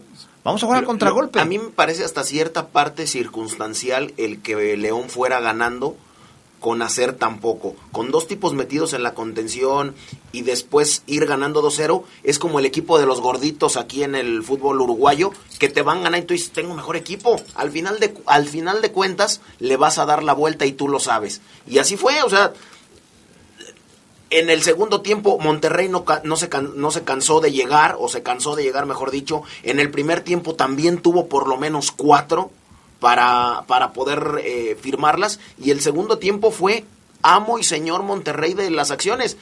León nada más tuvo dos que fueron de Ramos, una que no la alcanza y la otra que la baja muy mal. Yo creo que aquí León olvida, olvida que su mejor manera de defenderse es tocando el balón. Y, en esa parte, cuando te dedicas a, repeler, a rechazar todo lo que te llega, pues es, es, doble el esfuerzo que tienes que hacer, ¿no? Yo creo que ahí el, León sí se olvidó de lo que sabe hacer. Con los, con, los jugadores que, que, deben de estar en su lugar, o sea, no hay de otra. O sea, Meneses no lo debes de poner, no lo debes de quitar de la banda. o sea... ¿Sabes qué también demuestra este partido? Que sí debes de tener en la banca un lateral con diferentes hechuras. ¿Por qué te digo esto? Gallardo barrió, limpió el suelo con, con Mosquera. Tremendo. Mosquera sí. es un tipo muy, eh, ¿cuál será la palabra? Cumplidor ahí pero cuando lo pones con un, rápido. Y, mira que, que Ayairo, estuvo frente a Pavón, estuvo frente a Pizarro y sacó adelante el partido. Sí, Vamos a escuchar algo de lo que dijo Diego Alonso, que les decíamos, mi estimado Jorge Rodríguez Sabanero, si me ayudas para este, poner los audios desde aquí. Eh, porque Diego Alonso hace un análisis que obviamente choca con lo que dice Nacho Ambriz. A Nacho lo vamos a escuchar enseguida. Pero yo en la tarde les decía que en la noche les íbamos a, tener los audios de Diego Alonso, porque sí me parece que, Diego tiene más razón que Nacho Ambriz en su análisis. Escuchemos lo que dice el técnico de los Rayados. No coincido, ¿eh? porque entiendo que sí tuvimos 20 minutos donde no fueron buenos, jugamos mal, el equipo rival era mejor que nosotros, eh, pero a partir del minuto 20 el equipo mejoró mucho, empezó a tener llegadas, a participar, a jugar. Es más, cuando llega el, el gol, que creo que es en el minuto 42 del equipo rival, era cuando mejor estábamos nosotros jugando. Cuando mejor nosotros estábamos jugando. Y tiene razón, León jugó bien los primeros 15, 20 minutos, pero después le cedió la iniciativa de la pelota al equipo de Monterrey. Eh, Monterrey empezó a generar un fútbol ofensivo, empezó a generar llegadas, sin embargo, no las terminaba, y eso también hay que decirlo. Monterrey tenía el balón, pero no llegaba a la puerta de Cota. Eh, se atoraban en algún momento en el trámite del partido y no, no llegaban, no generaban esas opciones de peligro. Pero estaba jugando mejor el equipo de Monterrey desde ese punto de vista. Y cuando cae la anotación del conjunto eh, Esmeralda, la segunda, León ya ganaba desde antes con el gol de, de Sosa, cuando cae la segunda anotación de los verdes, es cuando Monterrey estaba más al acecho del conjunto de los Esmeraldas. Esto, desde luego, le dolió al equipo de Diego Alonso, que supo reaccionar y consigue un gol antes de lo, del final de los primeros 45 minutos, lo cual me parece muy importante para el equipo de Monterrey. y hasta cierto punto para, para un servidor justo. O sea, Porque estaba haciendo más por el es, gol. es- exactamente. O sea, porque aunque le habían hecho dos, tú decías, caray, se- yo cuando iban 1-0 decía, se ve más cerca el empate del, de Monterrey que el 2 Claro. de León. Sí, Cae el es. 2. Ujú. Cuando va ganando 2 por 0, se ve más cerca el primero de Monterrey que el tercero de León. Yo, a mí, la conclusión para mí es, es, es clara y le ha dado muchas vueltas al partido y es, y repito, si León en el segundo tiempo sale a jugar como sabe y no se tira atrás y no apuesta por una por un sistema de contra, de, de, de- de prefiero guardar el 2-1 y a ver si te hago el 3-1 y si me haces el 2-2 pues te firmo el empate. Y León va y como en el torneo pasado y como todavía en la liguilla, en los cuartos, va y busca goles y goles y define, ya ves. Yo no tengo, yo a mí me parecía que sí tenía con qué. Pues tenía, argumentos tenía Sosa, para- tenía sí Cam- veías- Cambio, jugó muy bien. ¿Veías a León jugarle al tú por tú a ese Monterrey? No, totalmente. eh, eh, es lo contrario que estoy diciendo, Charlie. Como no lo vi jugarle al tú por tú, pierde el partido. Si le hubiera jugado al tú por tú en el segundo tiempo, es lo que estoy diciendo. Con, pero con este, la, historia cambia. con este equipo del sábado, con los dos volantes que mete ahí en la contención, ¿tú veías que se le podía jugar aún así? Sí, porque si, le- si, si adelantas a, a- a Montes y a Meneses, preocupas a Monterrey y evitas que tengan ellos tanta gente encima. Eso. Al contrario, los preocupas. Es muy interesante lo que tú dices, porque tienes tú la boca llena de la maldita razón. Así es. Pero si desde el inicio ves cómo plantea el partido, Omar, tú sabrás que Nacho Ambriz jamás lo iba a hacer. Ya salió agazapado desde el inicio del encuentro y por circunstancias se pone 2 por 0. Y es que además, aunque a final de cuentas es lo mismo, si te echas para atrás o te echan para atrás, yo creo que sí es muy importante tratar de, de- de- de saber qué fue lo que sucedió. Es evidente que León estuvo atrás, en el segundo tiempo sobre todo, pero fue desde antes, casi después de que anote el primer Yo- gol. yo- yo te podría- Pero el tema es, ¿se echó para atrás o Monterrey le ganó la media cancha a León porque el oficio de los jugadores que tenía León en el medio campo no era lo suficientemente importante para poder detener a la ofensiva del equipo de Monterrey. Cierto. Esto también hay que considerarlo. Es decir, no solamente es pensar, oye, ¿sabes qué? Pues Nacho Ambriz echó al equipo atrás, Sí. lo cual me parece seriamente grave, sino pensar en que Monterrey jugó tan bien que le ganó la media cancha a León y, y- y provocó que León se tuviera que agazapar porque no tenía de otra. correcto. Lo cual también me parece seriamente es que- grave. Es que fíjate que ahí es donde, donde se, se tiene la importancia de un recuperador. Porque eh, vamos a poner, a recordar otra vez que se tuvo a Iván Rodríguez como el mejor jugador en esa, en esa posición, y no solamente en el León, sino yo creo que en, en- en- en uno de los, de la- los mejores de la liga, que es aquel que te estorba los avances o que te corta los avances rivales y que te recupera el balón para dársela a Campbell que sabe manejar la pelota, a Mena que sabe manejar la pelota, dársela a Montes que sabe distribuirla. O sea, eso fue lo que le faltó a León. Claro. Alguien Sí, que quitara la pelota para dársela a quienes la pudieran retener Claro. y tocar. Y es que Montes agarrando la pelota en la media luna, ahí estaban recuperando el balón Montes y Meneses en la media luna de su área. Vamos a pausa, regresamos enseguida. Recuerden darnos sus puntos de vista. Ya están participando más personas, más aficionados, más amigos, radioescuchas en las eh, preguntas que tenemos en redes sociales, en Twitter y en Facebook del Poder del Fútbol, pero también a través de la línea telefónica 773-2470, 773-3606, 773-0362. Regresamos enseguida con más del Poder del Fútbol. Estás en el poder del fútbol. Teléfonos en el estudio 773-2470, 773-3606 y 773-0362. Llámanos, llámanos y participa. Si perteneces a algún partido político o eres una ciudadana o ciudadano aspirante a una candidatura independiente y no estás de acuerdo con alguna decisión, Tú cuentas con la defensa de tus derechos político-electorales a través del Tribunal Estatal Electoral. De manera colegiada, con legalidad y certeza, damos solución a los conflictos. Acércate y haznos valer. En la defensa de tus derechos políticos, Tribunal Estatal Electoral de Guanajuato. Muchas cosas pueden pasar en cinco años, como decidir que necesitas un road trip, llegar a las montañas, encontrar una comunidad de monjes, meditar, escribir un libro, volverte famoso y donarlo todo. ¿Quién necesita fama y dinero? Si ya elegiste tu camino, no te detengas. Por eso elige el nuevo Móvil Super Extension, que ayuda a extender la vida del motor hasta cinco años. Móvil, elige el movimiento. De venta en Autopartes Zaira. Te ofrecieron un préstamo inmediato con requisitos mínimos, incluso sin consultar tu historial crediticio. Cuidado. Existen empresas falsas que te piden depositar dinero para autorizar el supuesto préstamo y nunca te lo entregan. No te dejes engañar. Verifica las instituciones autorizadas y supervisadas. Para más información, acércate a la Conducef. Gobierno de México. Continuamos en el poder del fútbol. Si tienes un punto de vista, exprésalo. Ponte en contacto con nosotros a través de las redes sociales. Búscanos en Facebook como El Poder del Fútbol y en Twitter como arroba Poder Fútbol. No te quedes fuera de lugar.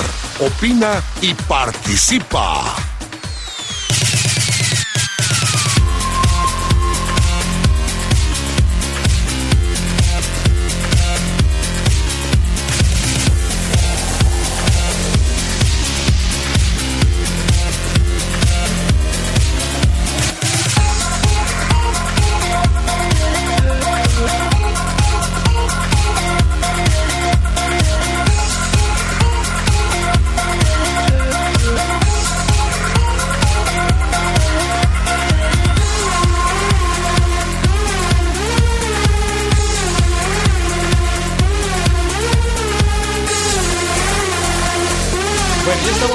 Con más del poder del fútbol a través de la poderosa RPL. Seguimos escuchando a Diego Alonso, el técnico de Monterrey, hablando después del partido, dando su punto de vista.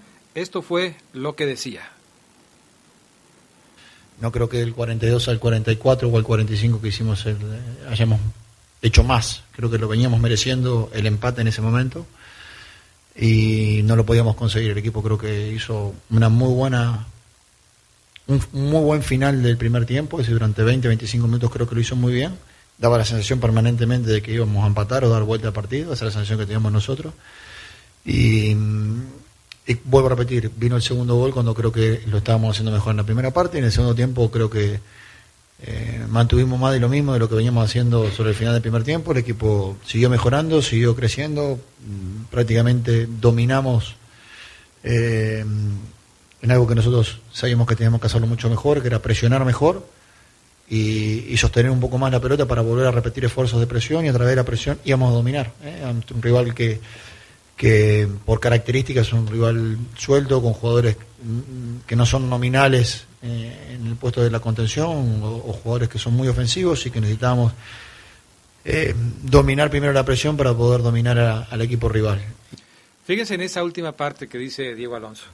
Sabíamos que León estaba jugando con dos medios en la contención en esa zona que no son nominales. Así es. Y sabíamos que teníamos que presionar en esa zona para robarles la pelota y de ahí empezar nosotros a generar nuestro juego ofensivo. Muy estudiado el partido por Diego Alonso, que me parece que, que- que ya cuando habla de las conclusiones del partido, bueno, desnuda lo que finalmente fue una de las cuestiones que le dolieron al equipo de los Esmeraldas. Hubiera sido válido, Adrián, que hasta León optara, que no es su estilo, brincar líneas. O sea, sáldate al Chapo y a Jan, que retengan arriba JJ y Sosa y que vayan Jan y Chapo. No León no, no lo hizo. Apostó a lo mismo, reitero, y sufrió mucho porque Montes estaba lejos de la zona donde hace daño.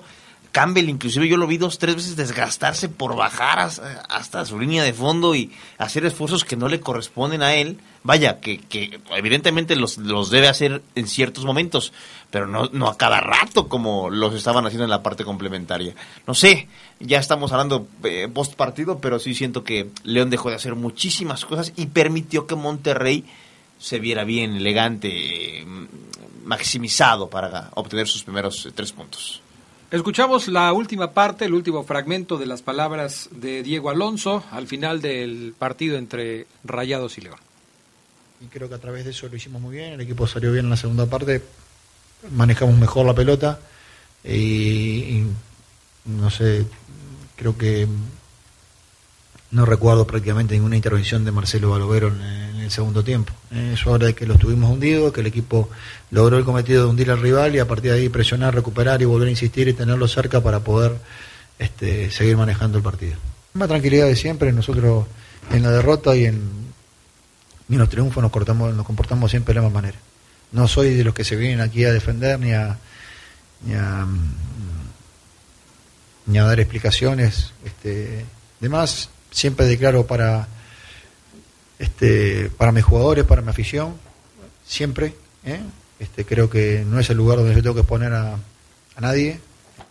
Ahí está lo que dice Diego Alonso al respecto de, de lo que sucedió en el partido. Los tuvimos hundidos, dijo Diego Sí. Alonso, contrario a lo que decían de hecho Ambriz, ¿no? Y lo vamos a escuchar ahora porque Y es que no sé si todos lo vimos, Adrián, pero yo sí vi que los tuvieron hundidos siempre. O sea, yo sabía, Todos, todos menos Ambriz. yo sabía que, que esto se iba a acabar así. Yo, a mí me parecen, in- sigo insistiendo, circunstanciales.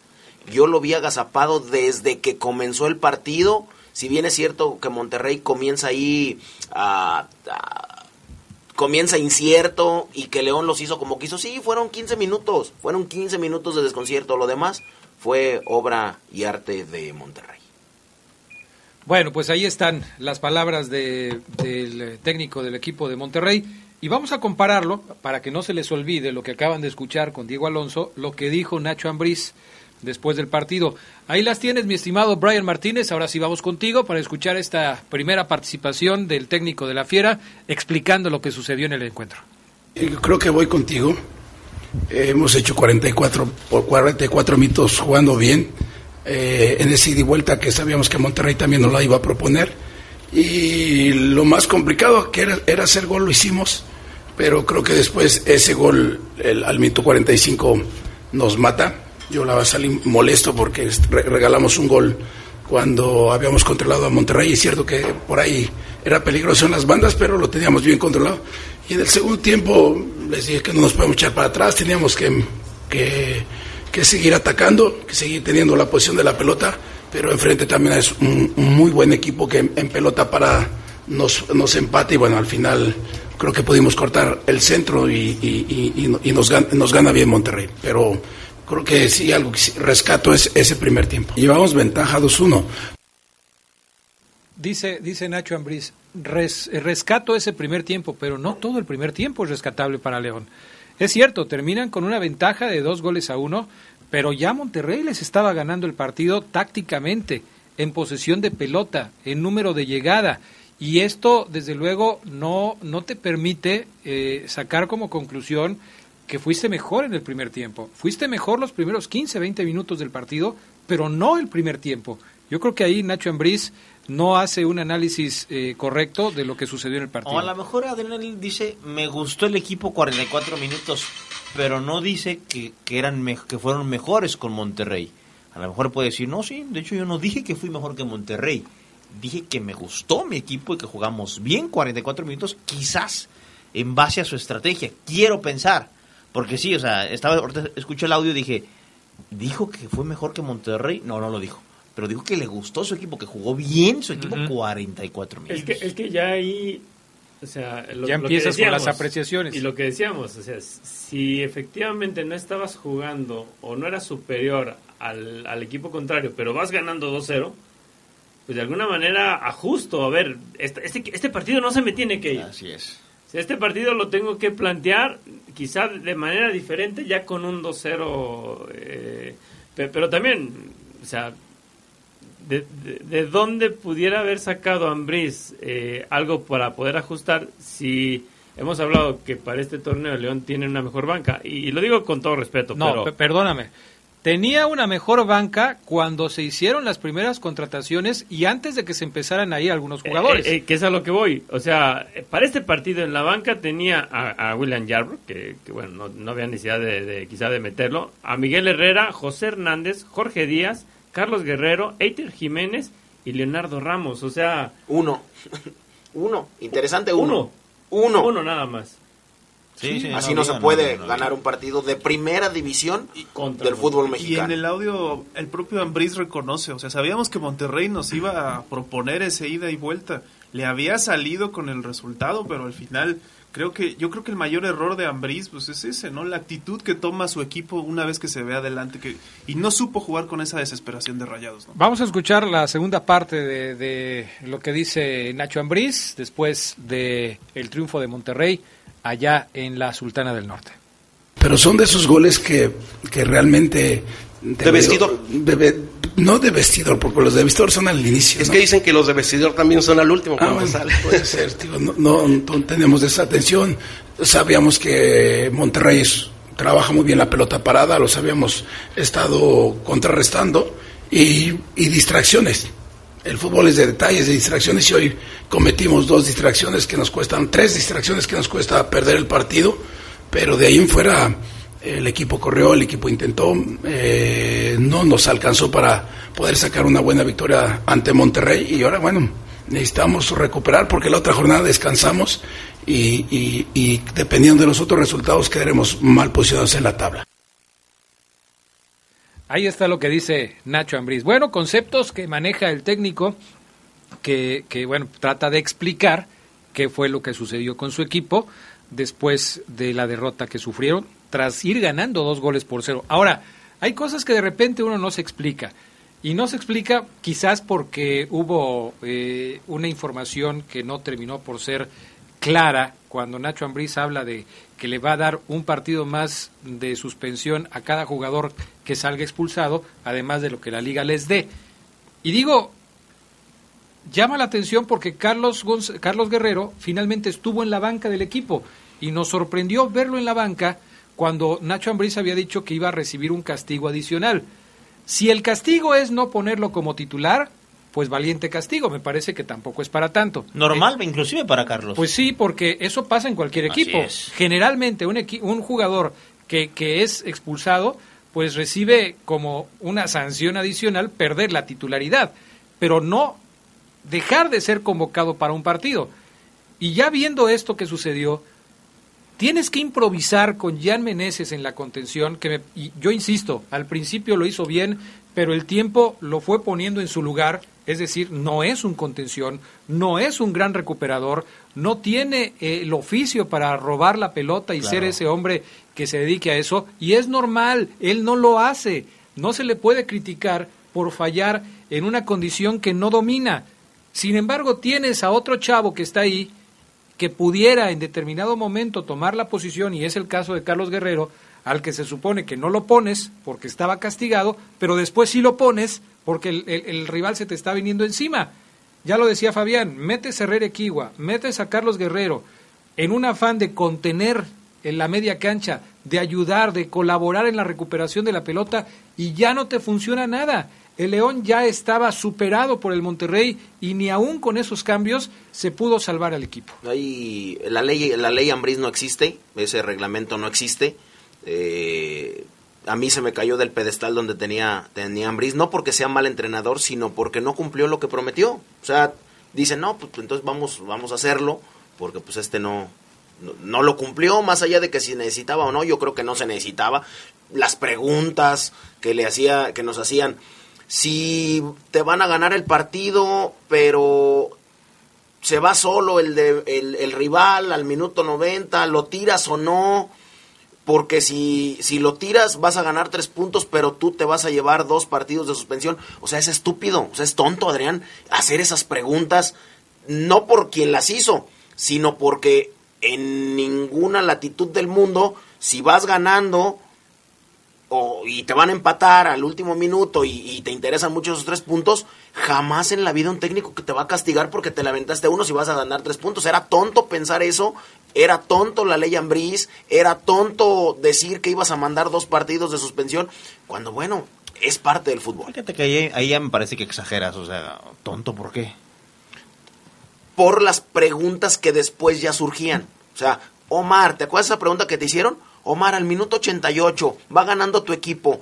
¿Te le abalanzas al rival o no? ¿Piensas en los tres puntos o piensas en que te vas a ir dos partidos? ¿Quién en, un, en, en sentido común se llama? Omar, tú vas a preferir los tres puntos, vas a salir a declarar. Yo me le abalancé para ganar los tres puntos. No me merezco una sanción. Ganamos tres puntos, le ayudé al equipo. Pero en ese sentido yo creo que el reglamento sí tenía que ser parejo y sí tenía que ser muy claro, ¿no? O sea, de nada, como decíamos en la tarde, de nada sirve tener un reglamento de chocolate que Claro. al final No, pero es podías aplicar o no dependiendo del caso. Yo creo que tiene que Le ser dio general. miedo, le dio frío. Ahí es donde yo creo que exageramos porque no conocemos el reglamento. O sea, a lo mejor el reglamento es Navarro va a ir a la va- pierde la titularidad, a lo mejor sí- es que también hablamos de que Carlos Guerrero no es hoy un, un- un indiscutible. Vamos a verlo con Navarro. Navarro contra Chivas si va a banca, es que así entonces es el reglamento, es pierdes la titularidad y puede que ingreses de cambio como puede que no. Si expulsan a Montes, si expulsan a JJ, si expulsan a, a otro defe- a otro jugador, y va a la banca dos fechas después, entonces ese es el reglamento, porque tampoco nunca lo aclaró. O sea, nunca nos dijo, Dijo, va un partido fuera. Va un partido fuera y pierde la titularidad en otro. No dijo titular. Pierde- pierde- No lo pierde- aclaró. Dijo algo así, ¿No lo aunado, aclaró? aunado a la, O al castigo de la... De la Hay cosas que no debe decir y dijo. Ajá, Esta exacto. es una y la otra que tú también decías. Es que si, si no nos dice, ah, la, la, la, la rotación, si no sale y, nos, y no nos dice, pues no hay ningún problema. Pero como nos dice, ahí estamos duro y dale con el tema de la rotación en el poder del fútbol. A lo que voy que Ahora, exageras es, es, es porque cuando Ambriz se vuelva a parar contra nosotros, sería interesante preguntarle al profe cómo queda entonces bien lo del reglamento, ¿no? o no O sea, existe el reglamento. Pero ya te lo va a decir en función de lo que ya hizo. Claro. Lo interesante será ver si se sigue aplicando después y si se sigue respetando lo que dijo ahora en ese momento. Vamos a ir a pausa, enseguida regresamos con más del poder del fútbol a través de la poderosa RTL. Estás en el poder del fútbol. Teléfonos en el estudio 773-2470, 773-3606 y 773-0362. Llámanos, llámanos y participa. ¿Qué esperas de un canal de televisión que tenga como distintivo la justicia? Beneficia el saber sus derechos y más que nada, pues eh, si tienen algún conflicto, saber qué pueden hacer. Tendría que ser más diluido, entendible para aquellas personas a las que se le va a aplicar las leyes. programas, ¿cómo le diré? Como para personas con discapacidad, para que la gente nos entienda. Justicia TV, canal del Poder Judicial de la Federación. Suprema Corte, el poder de la justicia. La Comisión de Recursos Hidráulicos, Agua Potable y Saneamiento de la Cámara de Diputados invita a los foros estatales rumbo a la construcción de una nueva ley general de aguas nacionales. Serán varios encuentros en diversas ciudades del país. Más información de fechas y sedes en el micrositio de la comisión en www.diputados.gov.mx diagonal CRH Foros Agua. Cámara de Diputados. Legislatura de la Paridad de Género. Nuestro auto siempre nos acompaña cuando queremos dar más, como cuando solo ibas a comer con tus amigos. unos camaroncitos, ¿no? Y terminas en Acapulco. O cuando vas al trabajo. Respira, tú puedes. A pedir un aumento. Si ya elegiste tu camino, no te detengas. Por eso elige el nuevo Móvil Super Anti-Friction, que ayuda a tu motor a ahorrar hasta 4% de gasolina. Móvil, elige el movimiento. De venta en Componentes Automotrices Charlie 2000.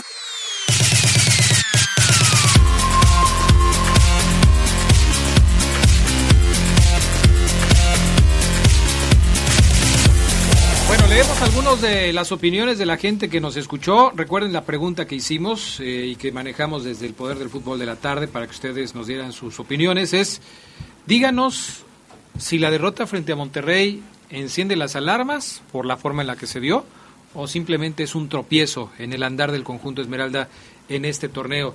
¿Tienes algunas respuestas en Twitter, Carlos Contreras? Sí, dice Huicho Ponche, Huicho, así está. Le hacen falta refuerzos en la media de contención y en la defensa.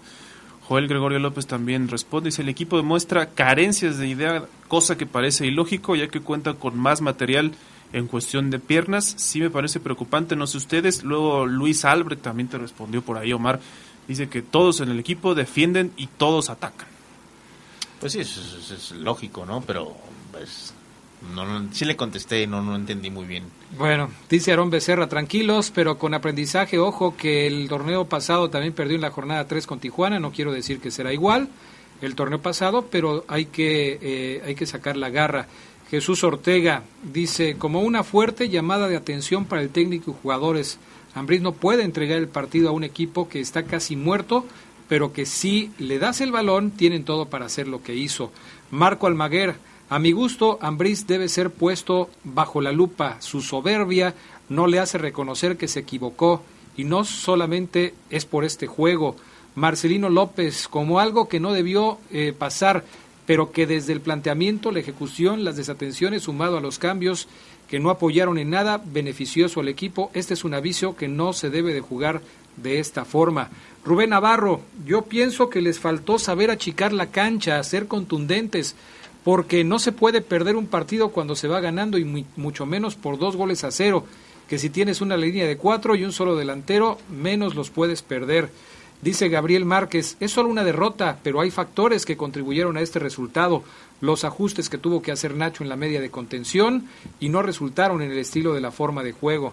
Rodrigo Acosta, ¿cómo es? Justamente se mostró lo que en este torneo será. Pensaban que sería mejor que el torneo pasado por sus refuerzos que según trajeron, equipo malo. Adrián González, por la manera en la que se dio, eh, debido a tremenda voltereta, de bueno pasamos a terrible. No cabe duda que León sigue siendo levantamuertos de la liga. En fin, hay algunos de los mensajes en Twitter, En algunos Twitter más. dice Alejandro Pedraza, entonces para ustedes el León es el peor equipo de la liga, exageran. Licenciado Henry Sierra, el León desde la liguilla pasada se ve que en los segundos tiempos se cae. ¿Estará fallando el preparador físico? Pregunta. Cristian Alvarado, al León le pasó lo que, ah, ya lo habíamos leído en la tarde, lo que al Morelia la temporada pasada ganaba 2 a 0, no supieron qué hacer y les dan la vuelta. José Ángel Romero, Adrián el León jugó bien, pero falta el manejo de partido y Tomás Boy, con respecto a lo que comentábamos en la tarde, es mucho mejor que el francés. O Tomás más jugador, más completo. Saludos al leonfóbico de Fabián. Así te puso. Leonfóbico. Que eres leonfóbico. No, para nada. De hecho, fui uno de los fervientes tipos que apoyó a Ambriz la temporada pasada. Eh, ahora todos vimos El que idóneo. hubo el idóneo, le dije. El creador de la frase del idóneo. Exactamente, entonces, no, no, no, León, Leónfobo no. Ahora, tampoco exageramos, tampoco como dicen algunos aficionados que exageran, sino simplemente es interesante hablar de cómo perdió León, las formas en las que perdió. Yo también reitero de que, o estoy de acuerdo con que no pasa nada. León tiene cuatro puntos, perdió y habrá que poner y subrayarle las formas en las que perdió. Muchos me han dicho, Mar, con un contención natural, con Osvaldo, con Aquino, es otro partido. Quizás sí, no lo sé. Con un contención que, que te recupere y que te reparta puede ser otra historia. Sí, le ibas ganando a Monterrey, terminaste por perder 3-2, tampoco te pasaron por, por encima del marcador. O sea, Es una derrota no para hacer un escándalo. Yo respondiendo a la pregunta, Adrián, no me parece que es para encender las alarmas, ni hacer un escándalo, ni como Fabián dice, desde mi punto de vista, que, que esto y que lo otro, y que no sé qué, que tú, que ¿Dijiste yo. que esto y que lo otro? esto, que lo otro. No que tú, dije que- eh, que esto, que lo otro, y que tú, que yo. No, no, no, Eso fue no, que que que estás, no está siendo claro, Omar. O sea, no está siendo claro en qué, en qué exagero yo. En el. Eh, en es, es que dijiste hace ratito, lo lo- no, lo, no- lo quería ¿eh? comentar, pero bueno, o sea, me lo quise evitar. Que dijiste no, no que, que, se cayó Ambriz de tu pedestal, o sea, va ahí como para allá, fecha 3. No, fecha pero- 3 pero- y decir pero que se argumenté, un pero pedestal. el- el, el argumento entrenador de- que llegó a la final el torneo pasado. uh, No, lo pero el asunto es por el por el tema de la cuestión disciplinaria, Tampoco- no por el funcionamiento. tampoco por eso podemos, Bueno, nada más te lo aclaro. es Carlos Guerrero. Sí, más es Carlos Guerrero. Es- exactamente, Omar. Exactamente. Que le baje tres rayitas. Me- tú, me, tú me estás dando las armas para yo contestarte. Es Carlos Guerrero, Omar. Bájenle poquito. Castígamelo. No lo ocupes. No necesita. Es Carlitos Pero Guerrero. Si lo castiga o no lo castiga, ¿pasa algo?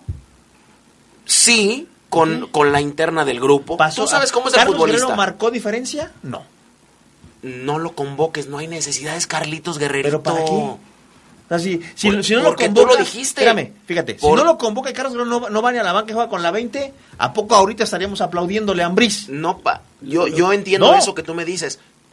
No, ¿marcó diferencia? No. ¿Pasó algo? No. Pues por eso, séle fiel a tu ley Ambriz. Yo- eso es lo que te decía a mediodía. Al contrario, yo Nada digo, más. pues, si, si el partido está muy bravo y puedo recular, recula. No, para mí no pasa nada. Fecha no, porque sería reculero. Y me parece, Omar, que no estamos para eso. O sea, al que recula, pues así se le dice, ¿no? No, No, no, no, no, Re- no, reculón. para nada. No, No, para nada. no No te metas en no. Honduras. Otra palabra que acaba de inventar.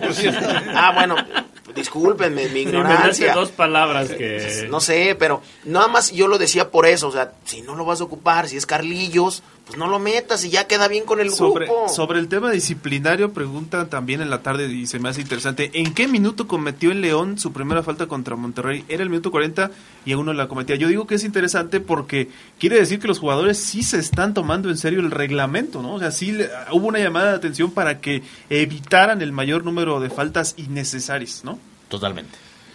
Bueno, ahí tienes más, Gerardo Sí, Lugo. Arturo Ramírez de San Sebastián, vía telefónica, el León jugó a la defensiva, por eso perdió y ya se convirtió en el levantamuertos. Y también Agustín Arias de Lomas de la Presa. Esta derrota fue culpa del entrenador, ya que hizo mal los cambios. ¿Otra más? Eh, José María eh, ay, Mon, Ojo, de Los Olivos. Sí, Mont, José María. Eh, la solución, ah, habla sobre el caso de Ochoa. La solución de Ochoa es que el Club América le busque una esposa en México. ojo, ojo, ojo que, tiene esposa. ¿no? ojo que con, con la persona que te decía de los cambios, que hizo mal cambios León, León estuvo mal de- antes de los cambios, o sea, León, León ya estaba mal, sin hacer cambios. Los cambios fueron para tratar de solucionar un problema que ya tenía León. Así es, pero sin banca, pues no puede solucionar absolutamente Ahora, nada. Sí vale la pena reflexionar en ese asunto porque hablamos mucho de cuando llegó Sosa, de cuando llegó Ramos, de cuando llegó este, ¿quién más llegó para este torneo? Este Sosa, Ramos, Godínez. Y habla Cardona. Decíamos sobre todo que León había funcionado muy bien o, o le habían traído gente muy bien del medio campo hacia adelante. Pero recordemos que ya se fue Zambuesa, que ya no está en el equipo. ¿Quién más se fue? del- Interesantísimo, Adrián. ¿Hubiera sido otro León con Samu en la contención?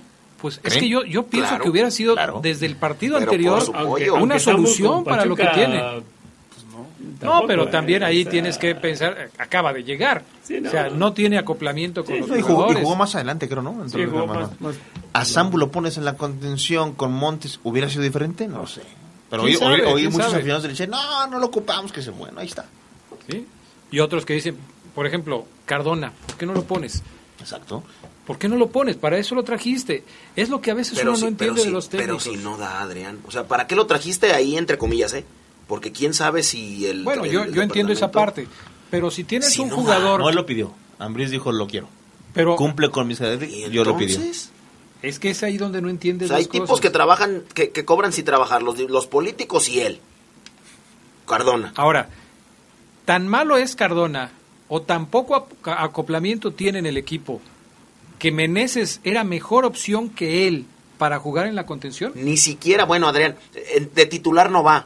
¿La banca? No, tampoco. Tampoco. Pero es que está entre los 20 entre los 23 que llevas y que subes a la tribuna. Tampoco. Pero es que ah, vamos a hacer el recuento de los no formados que utilizó Ambriz. Toda la defensa era no formados en México. Pero esa era una prioridad. Yo entiendo que a lo mejor ya no te alcanzaban para meterlo, pero es una prioridad, es una posición clave dentro del equipo. Así es. ¿A quién hubieran sacrificado? A Ramos, por ejemplo. A Ramos, coincido contigo.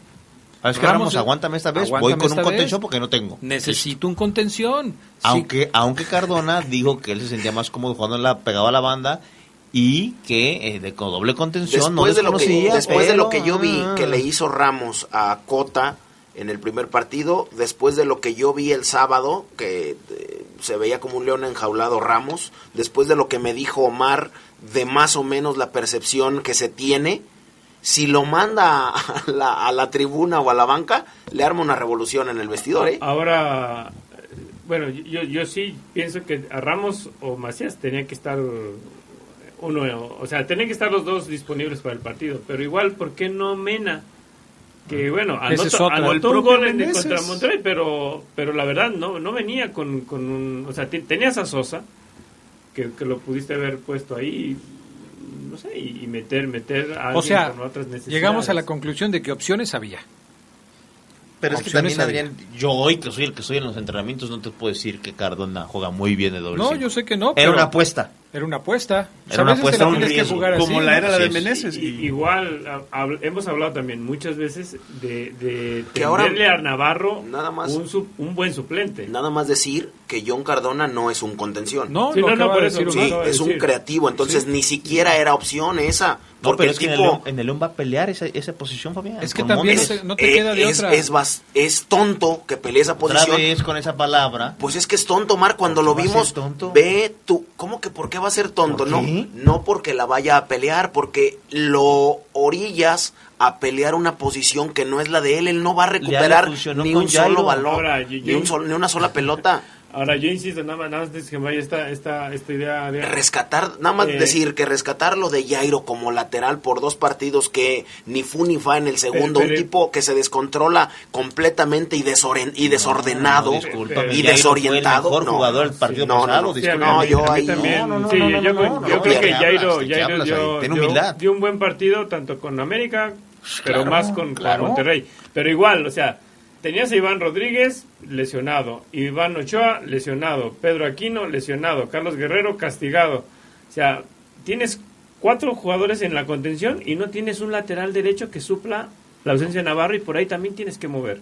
Así es. O sea, la verdad son, falta. son cosas que ahí faltan. Falta en la planeación. Vamos a pausa, regresamos enseguida con más del poder del fútbol.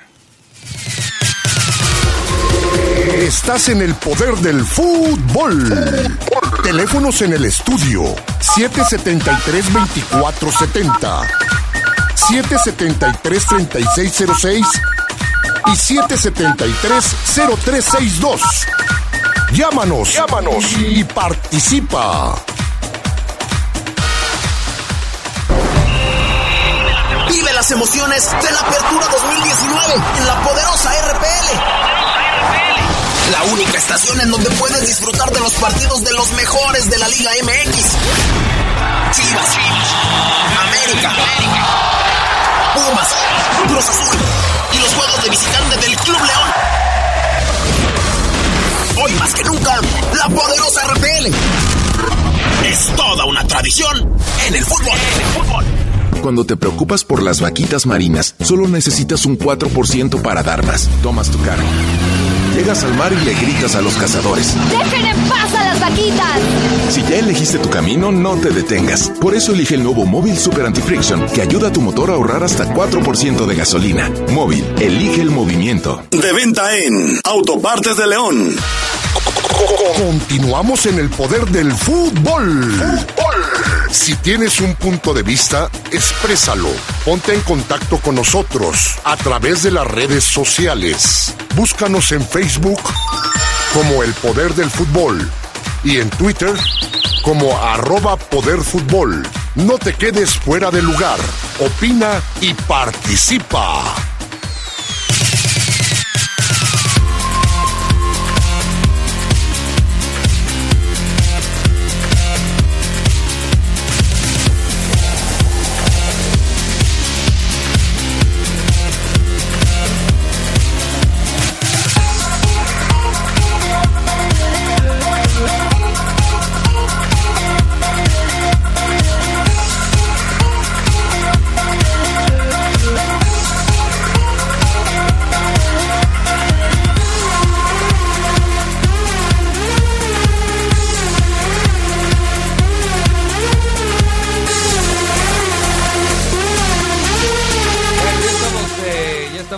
De regreso. Algunos otros comentarios para ya irnos con la primera división. Ya nomás los leemos porque si no, no vamos a alcanzar a hablar de la primera. Dice Juan Carlos Zúñiga, buenas noches. Creo que el enfoque de Ambriz fue en el sentido de las expulsiones consecutivas y quiso poner un freno. Francisco González, buenas noches, saludos amigos. El León tuvo solo 20 minutos de 90 muy buenos. 80% fue mejor Monterrey. Me entristece dejar ir tres puntos. Ambriz se equivocó. Verde y Blanco 75. Pienso que no debió haber sacado a Campbell.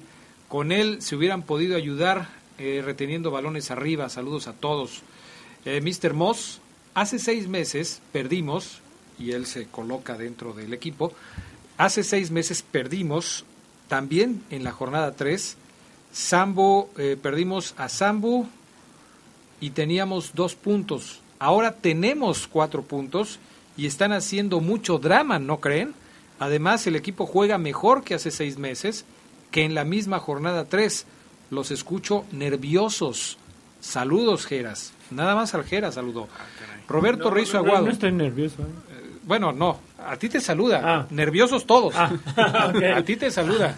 Dice, los escucho nerviosos. Saludos, mijeras. Ah, sí, sa- saludos. Roberto Ramos, eh, Roberto Rizo Aguado, buenas noches a toda la mesa. Ambriz equivocó la estrategia en el segundo tiempo. Si quería jugar al contragolpe, no debió sacar a Macías, porque Ramos no corre. El primer cambio debió ser por Mena, que no apareció, y con los siguientes cambios descompuso el equipo. Eso es lo que dicen algunos aficionados que nos escriben. Estas ya son de la cuenta personal. Jorge Padilla, que también nos manda su mensaje. Buenas noches. Yo creo que Nacho la regó al querer eh, aguantar el 2-0 porque es el marcador más mentiroso. Esa, esa frase se ha quedado para la historia, ¿eh? que, que el 2 por 0 es el marcador No, más desde que, ju- mentiroso. desde que de- jugaba mi papá. Yo la conozco. Y sí será. Sí, sí, sí. La verdad es que sí. Sí, bueno, ok. Por Ahí algo está. lo dicen, ¿no? Ok, perfecto. Jornada número 3 de la Liga MX. Eh, hubo, ya lo decíamos en la tarde, pues muchas cosas para platicar, desde el 7-0 del Necaxa al Veracruz, hasta la lesión de Castillo, el buen trabajo de Giovanni Dos Santos eh, en esta su presentación en la cancha del Estadio Azteca y eh, pues el baile que le pusieron al Cruz Azul por parte del Querétaro en la corregidora, ¿eh? ¿Cuál. ¿Cuál sería, Oseguera, para ti el, eh, lo más destacado de esta jornada? Querétaro, sin lugar a dudas. Pero en lo individual, Giovanni Dos Santos, que se, se- Fíjate, Giovanni físicamente quizás y futbolísticamente no está cerca del mejor nivel que le conocemos, pero como Miguel Herrera sabe lo que le puede aportar, a diferencia, por ejemplo, de lo de, de hoy de, de Cardona, que no sabemos qué puede aportarle todavía a León, Bueno, nosotros no. Nosotros no. Ambriz a lo mejor sabe, a lo ¿no? mejor y- o lo está descubriendo Adrián, pero Miguel Herrera sabe, dijo, este tipo, estando así, me puede aportar muchísimo.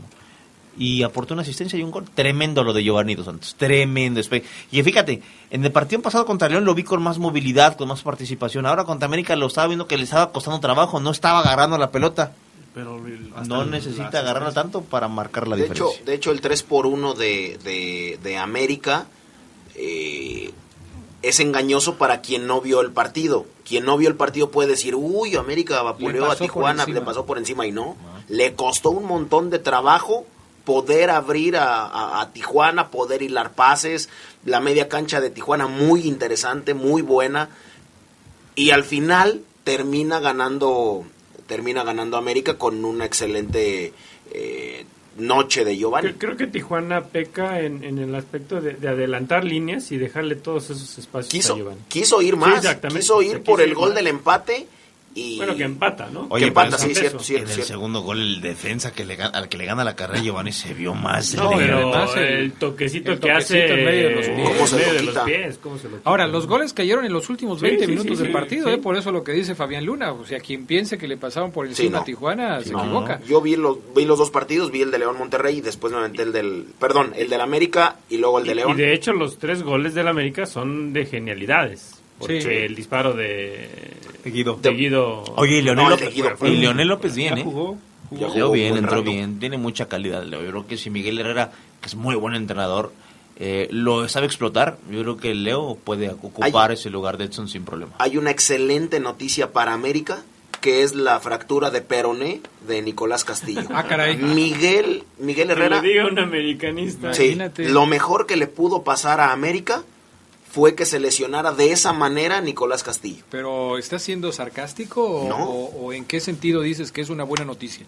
A la América le estorbaba Nicolás Ah, Castillo. A Mig- Miguel Herrera ya no hallaba cómo decirle, ¿sabes qué? Vas a ir a la banca. Y, nunca lo hizo. ¿Y Jeremy Mené? Se abren oportunidades interesantes para Se el volvió a resentir esta semana. Otra vez. No, por ¿Y Henry? ocasión. También lesionado. está Está lesionado. Pero excelente, o sea, lo mejor que le pudo pasar a América es que un tipo que estorbaba ya en el planteamiento porque no anda, porque costó muchos millones, porque se le han dado muchas oportunidades y porque ha, y porque ha marcado pocos goles, se lesiona, me parece que América va a jugar mucho mejor. ¿Fue el mejor partido de la semana o rescatamos algún otro partido que, que, que hubiera estado Fíjate, yo, yo escuchaba eh, hoy estas estaciones de radio nacionales y ponían en el León Monterrey como el partido de la jornada. El León Monterrey. Sí. Cinco goles en el partido, ¿no? Pero pues es que es que a mí me tocó el América Tijuana y como dice Fabián no estuvo tan bueno. El Querétaro 3 muy superior Querétaro. Pero el Santos- Fíjate que el- el del Atlas Santos a mí me- Ese. me agradó. El del Santos estuvo bueno Tú porque estuviste en la transmisión del Santos Atlas. Sí, a mí me a mí me gustó el partido. Es más, hasta el rifle Andrade jugó bien. El, el rifle jugó bien. Atlas, Atlas lo hace bien a secas porque sí le pasó por encima a Santos y también le dio una cátedra en los 90 minutos de cómo un equipo está bien, bien, bien estructurado y, y juega bien. Yo le decía a Geras en la tarde, con tres jornadas yo puedo decir que Santos ya va a 160 kilómetros por hora. Con tres jornadas con un tipo que ni conoce el fútbol como lo es Almada. Ojo Y ahí a- que, que, que Almada no usa al Gallo Vázquez, ¿eh? Es un contención que está comiendo banco Hoy- y que puede salir. técnicos- y, y hoy Santos no ocupa al Gallo Vázquez. Ahora, San- Santos no ocupa tampoco a, a Furch. No. Porque tiene a Brian Lozano, que Así no es. es un centro delantero, pero le está pasando lo mismo que a Mena, ¿no? Está encontrando un gol, o, o el gol, este... un que está co- encontrando ahí él desde Sí, la temporada desde pasada, tempo- sí, sí, desde la temporada pasada lo hace bien, un misterio sin resolver. ¿Por qué América nunca ocupó? Nunca ocupó a a, Es Brian que Lozano? yo- nunca yo lo sabremos. Creo que hay una respuesta para eso. Santos es muy paciente con algunos jugadores. Le pasó también con Giannini. Giannini llegó y en sus primeros Sí, torneos le costó no, mucho trabajo. Después terminó siendo, la verdad, la rompió. En el, se asce- fue. en el ascenso. MX, la novedad, que esta que, que- que causó mucho revuelo y que hasta la misma liga se confundió, ahora el visitante que gana le dan cuatro puntos, pero solamente hasta los primeros seis partidos No, eso de ya visita. Son, son Sí, ya. perdóname, no puedo decir la palabra, pero sí, creo que el ascenso MX es una vacilada con este tipo de cuestiones. Cuatro puntos ya el equipo visitante. Nada van a, más. van a terminar siendo lo que dijo Fabián hace rato. ¿Qué? ya son, ya son. Oye, a mí me tocó el partido de Pumas contra Tigres, estuve aquí en la transmisión, muy aburrido ese partido, Sí. ese sí estuvo muy aburrido. Como todos los de Pumas. el gol cae hasta el minuto 85, Que creo. Pumas falló muchas, dicen. Sí, pero la verdad es que... pero- no, no lo pasaron por televisión. Fue mejor Pumas que Tigres en el juego. Eh, Nada más por radio lo pudimos escuchar aquí en la poderosa RPL. Y la verdad es que, bueno, el Tuca, su equipo tenía más oportunidades de, de hacer gol en los primeros minutos y no lo, no lo pudo aprovechar hasta el final del partido. Y luego ves el gol que anota, que, que bueno, no deja de ser un gol histórico para Tigres, pero ves el gol que le anotan a Pumas y tú dices, no, hombre, o sea, increíble, ¿no? Ahora que hablábamos de Guiñac y de todo lo que ha conseguido, en más de 40 niños en Nuevo León fueron ya registrados con el nombre de Guiñac, siendo apellido, porque no es nombre. Más de 90. El más, ca- digo, el más gracioso es uno que le puso a su hijo, un papá o unos padres que le pusieron Dorlan Guiñac al niño.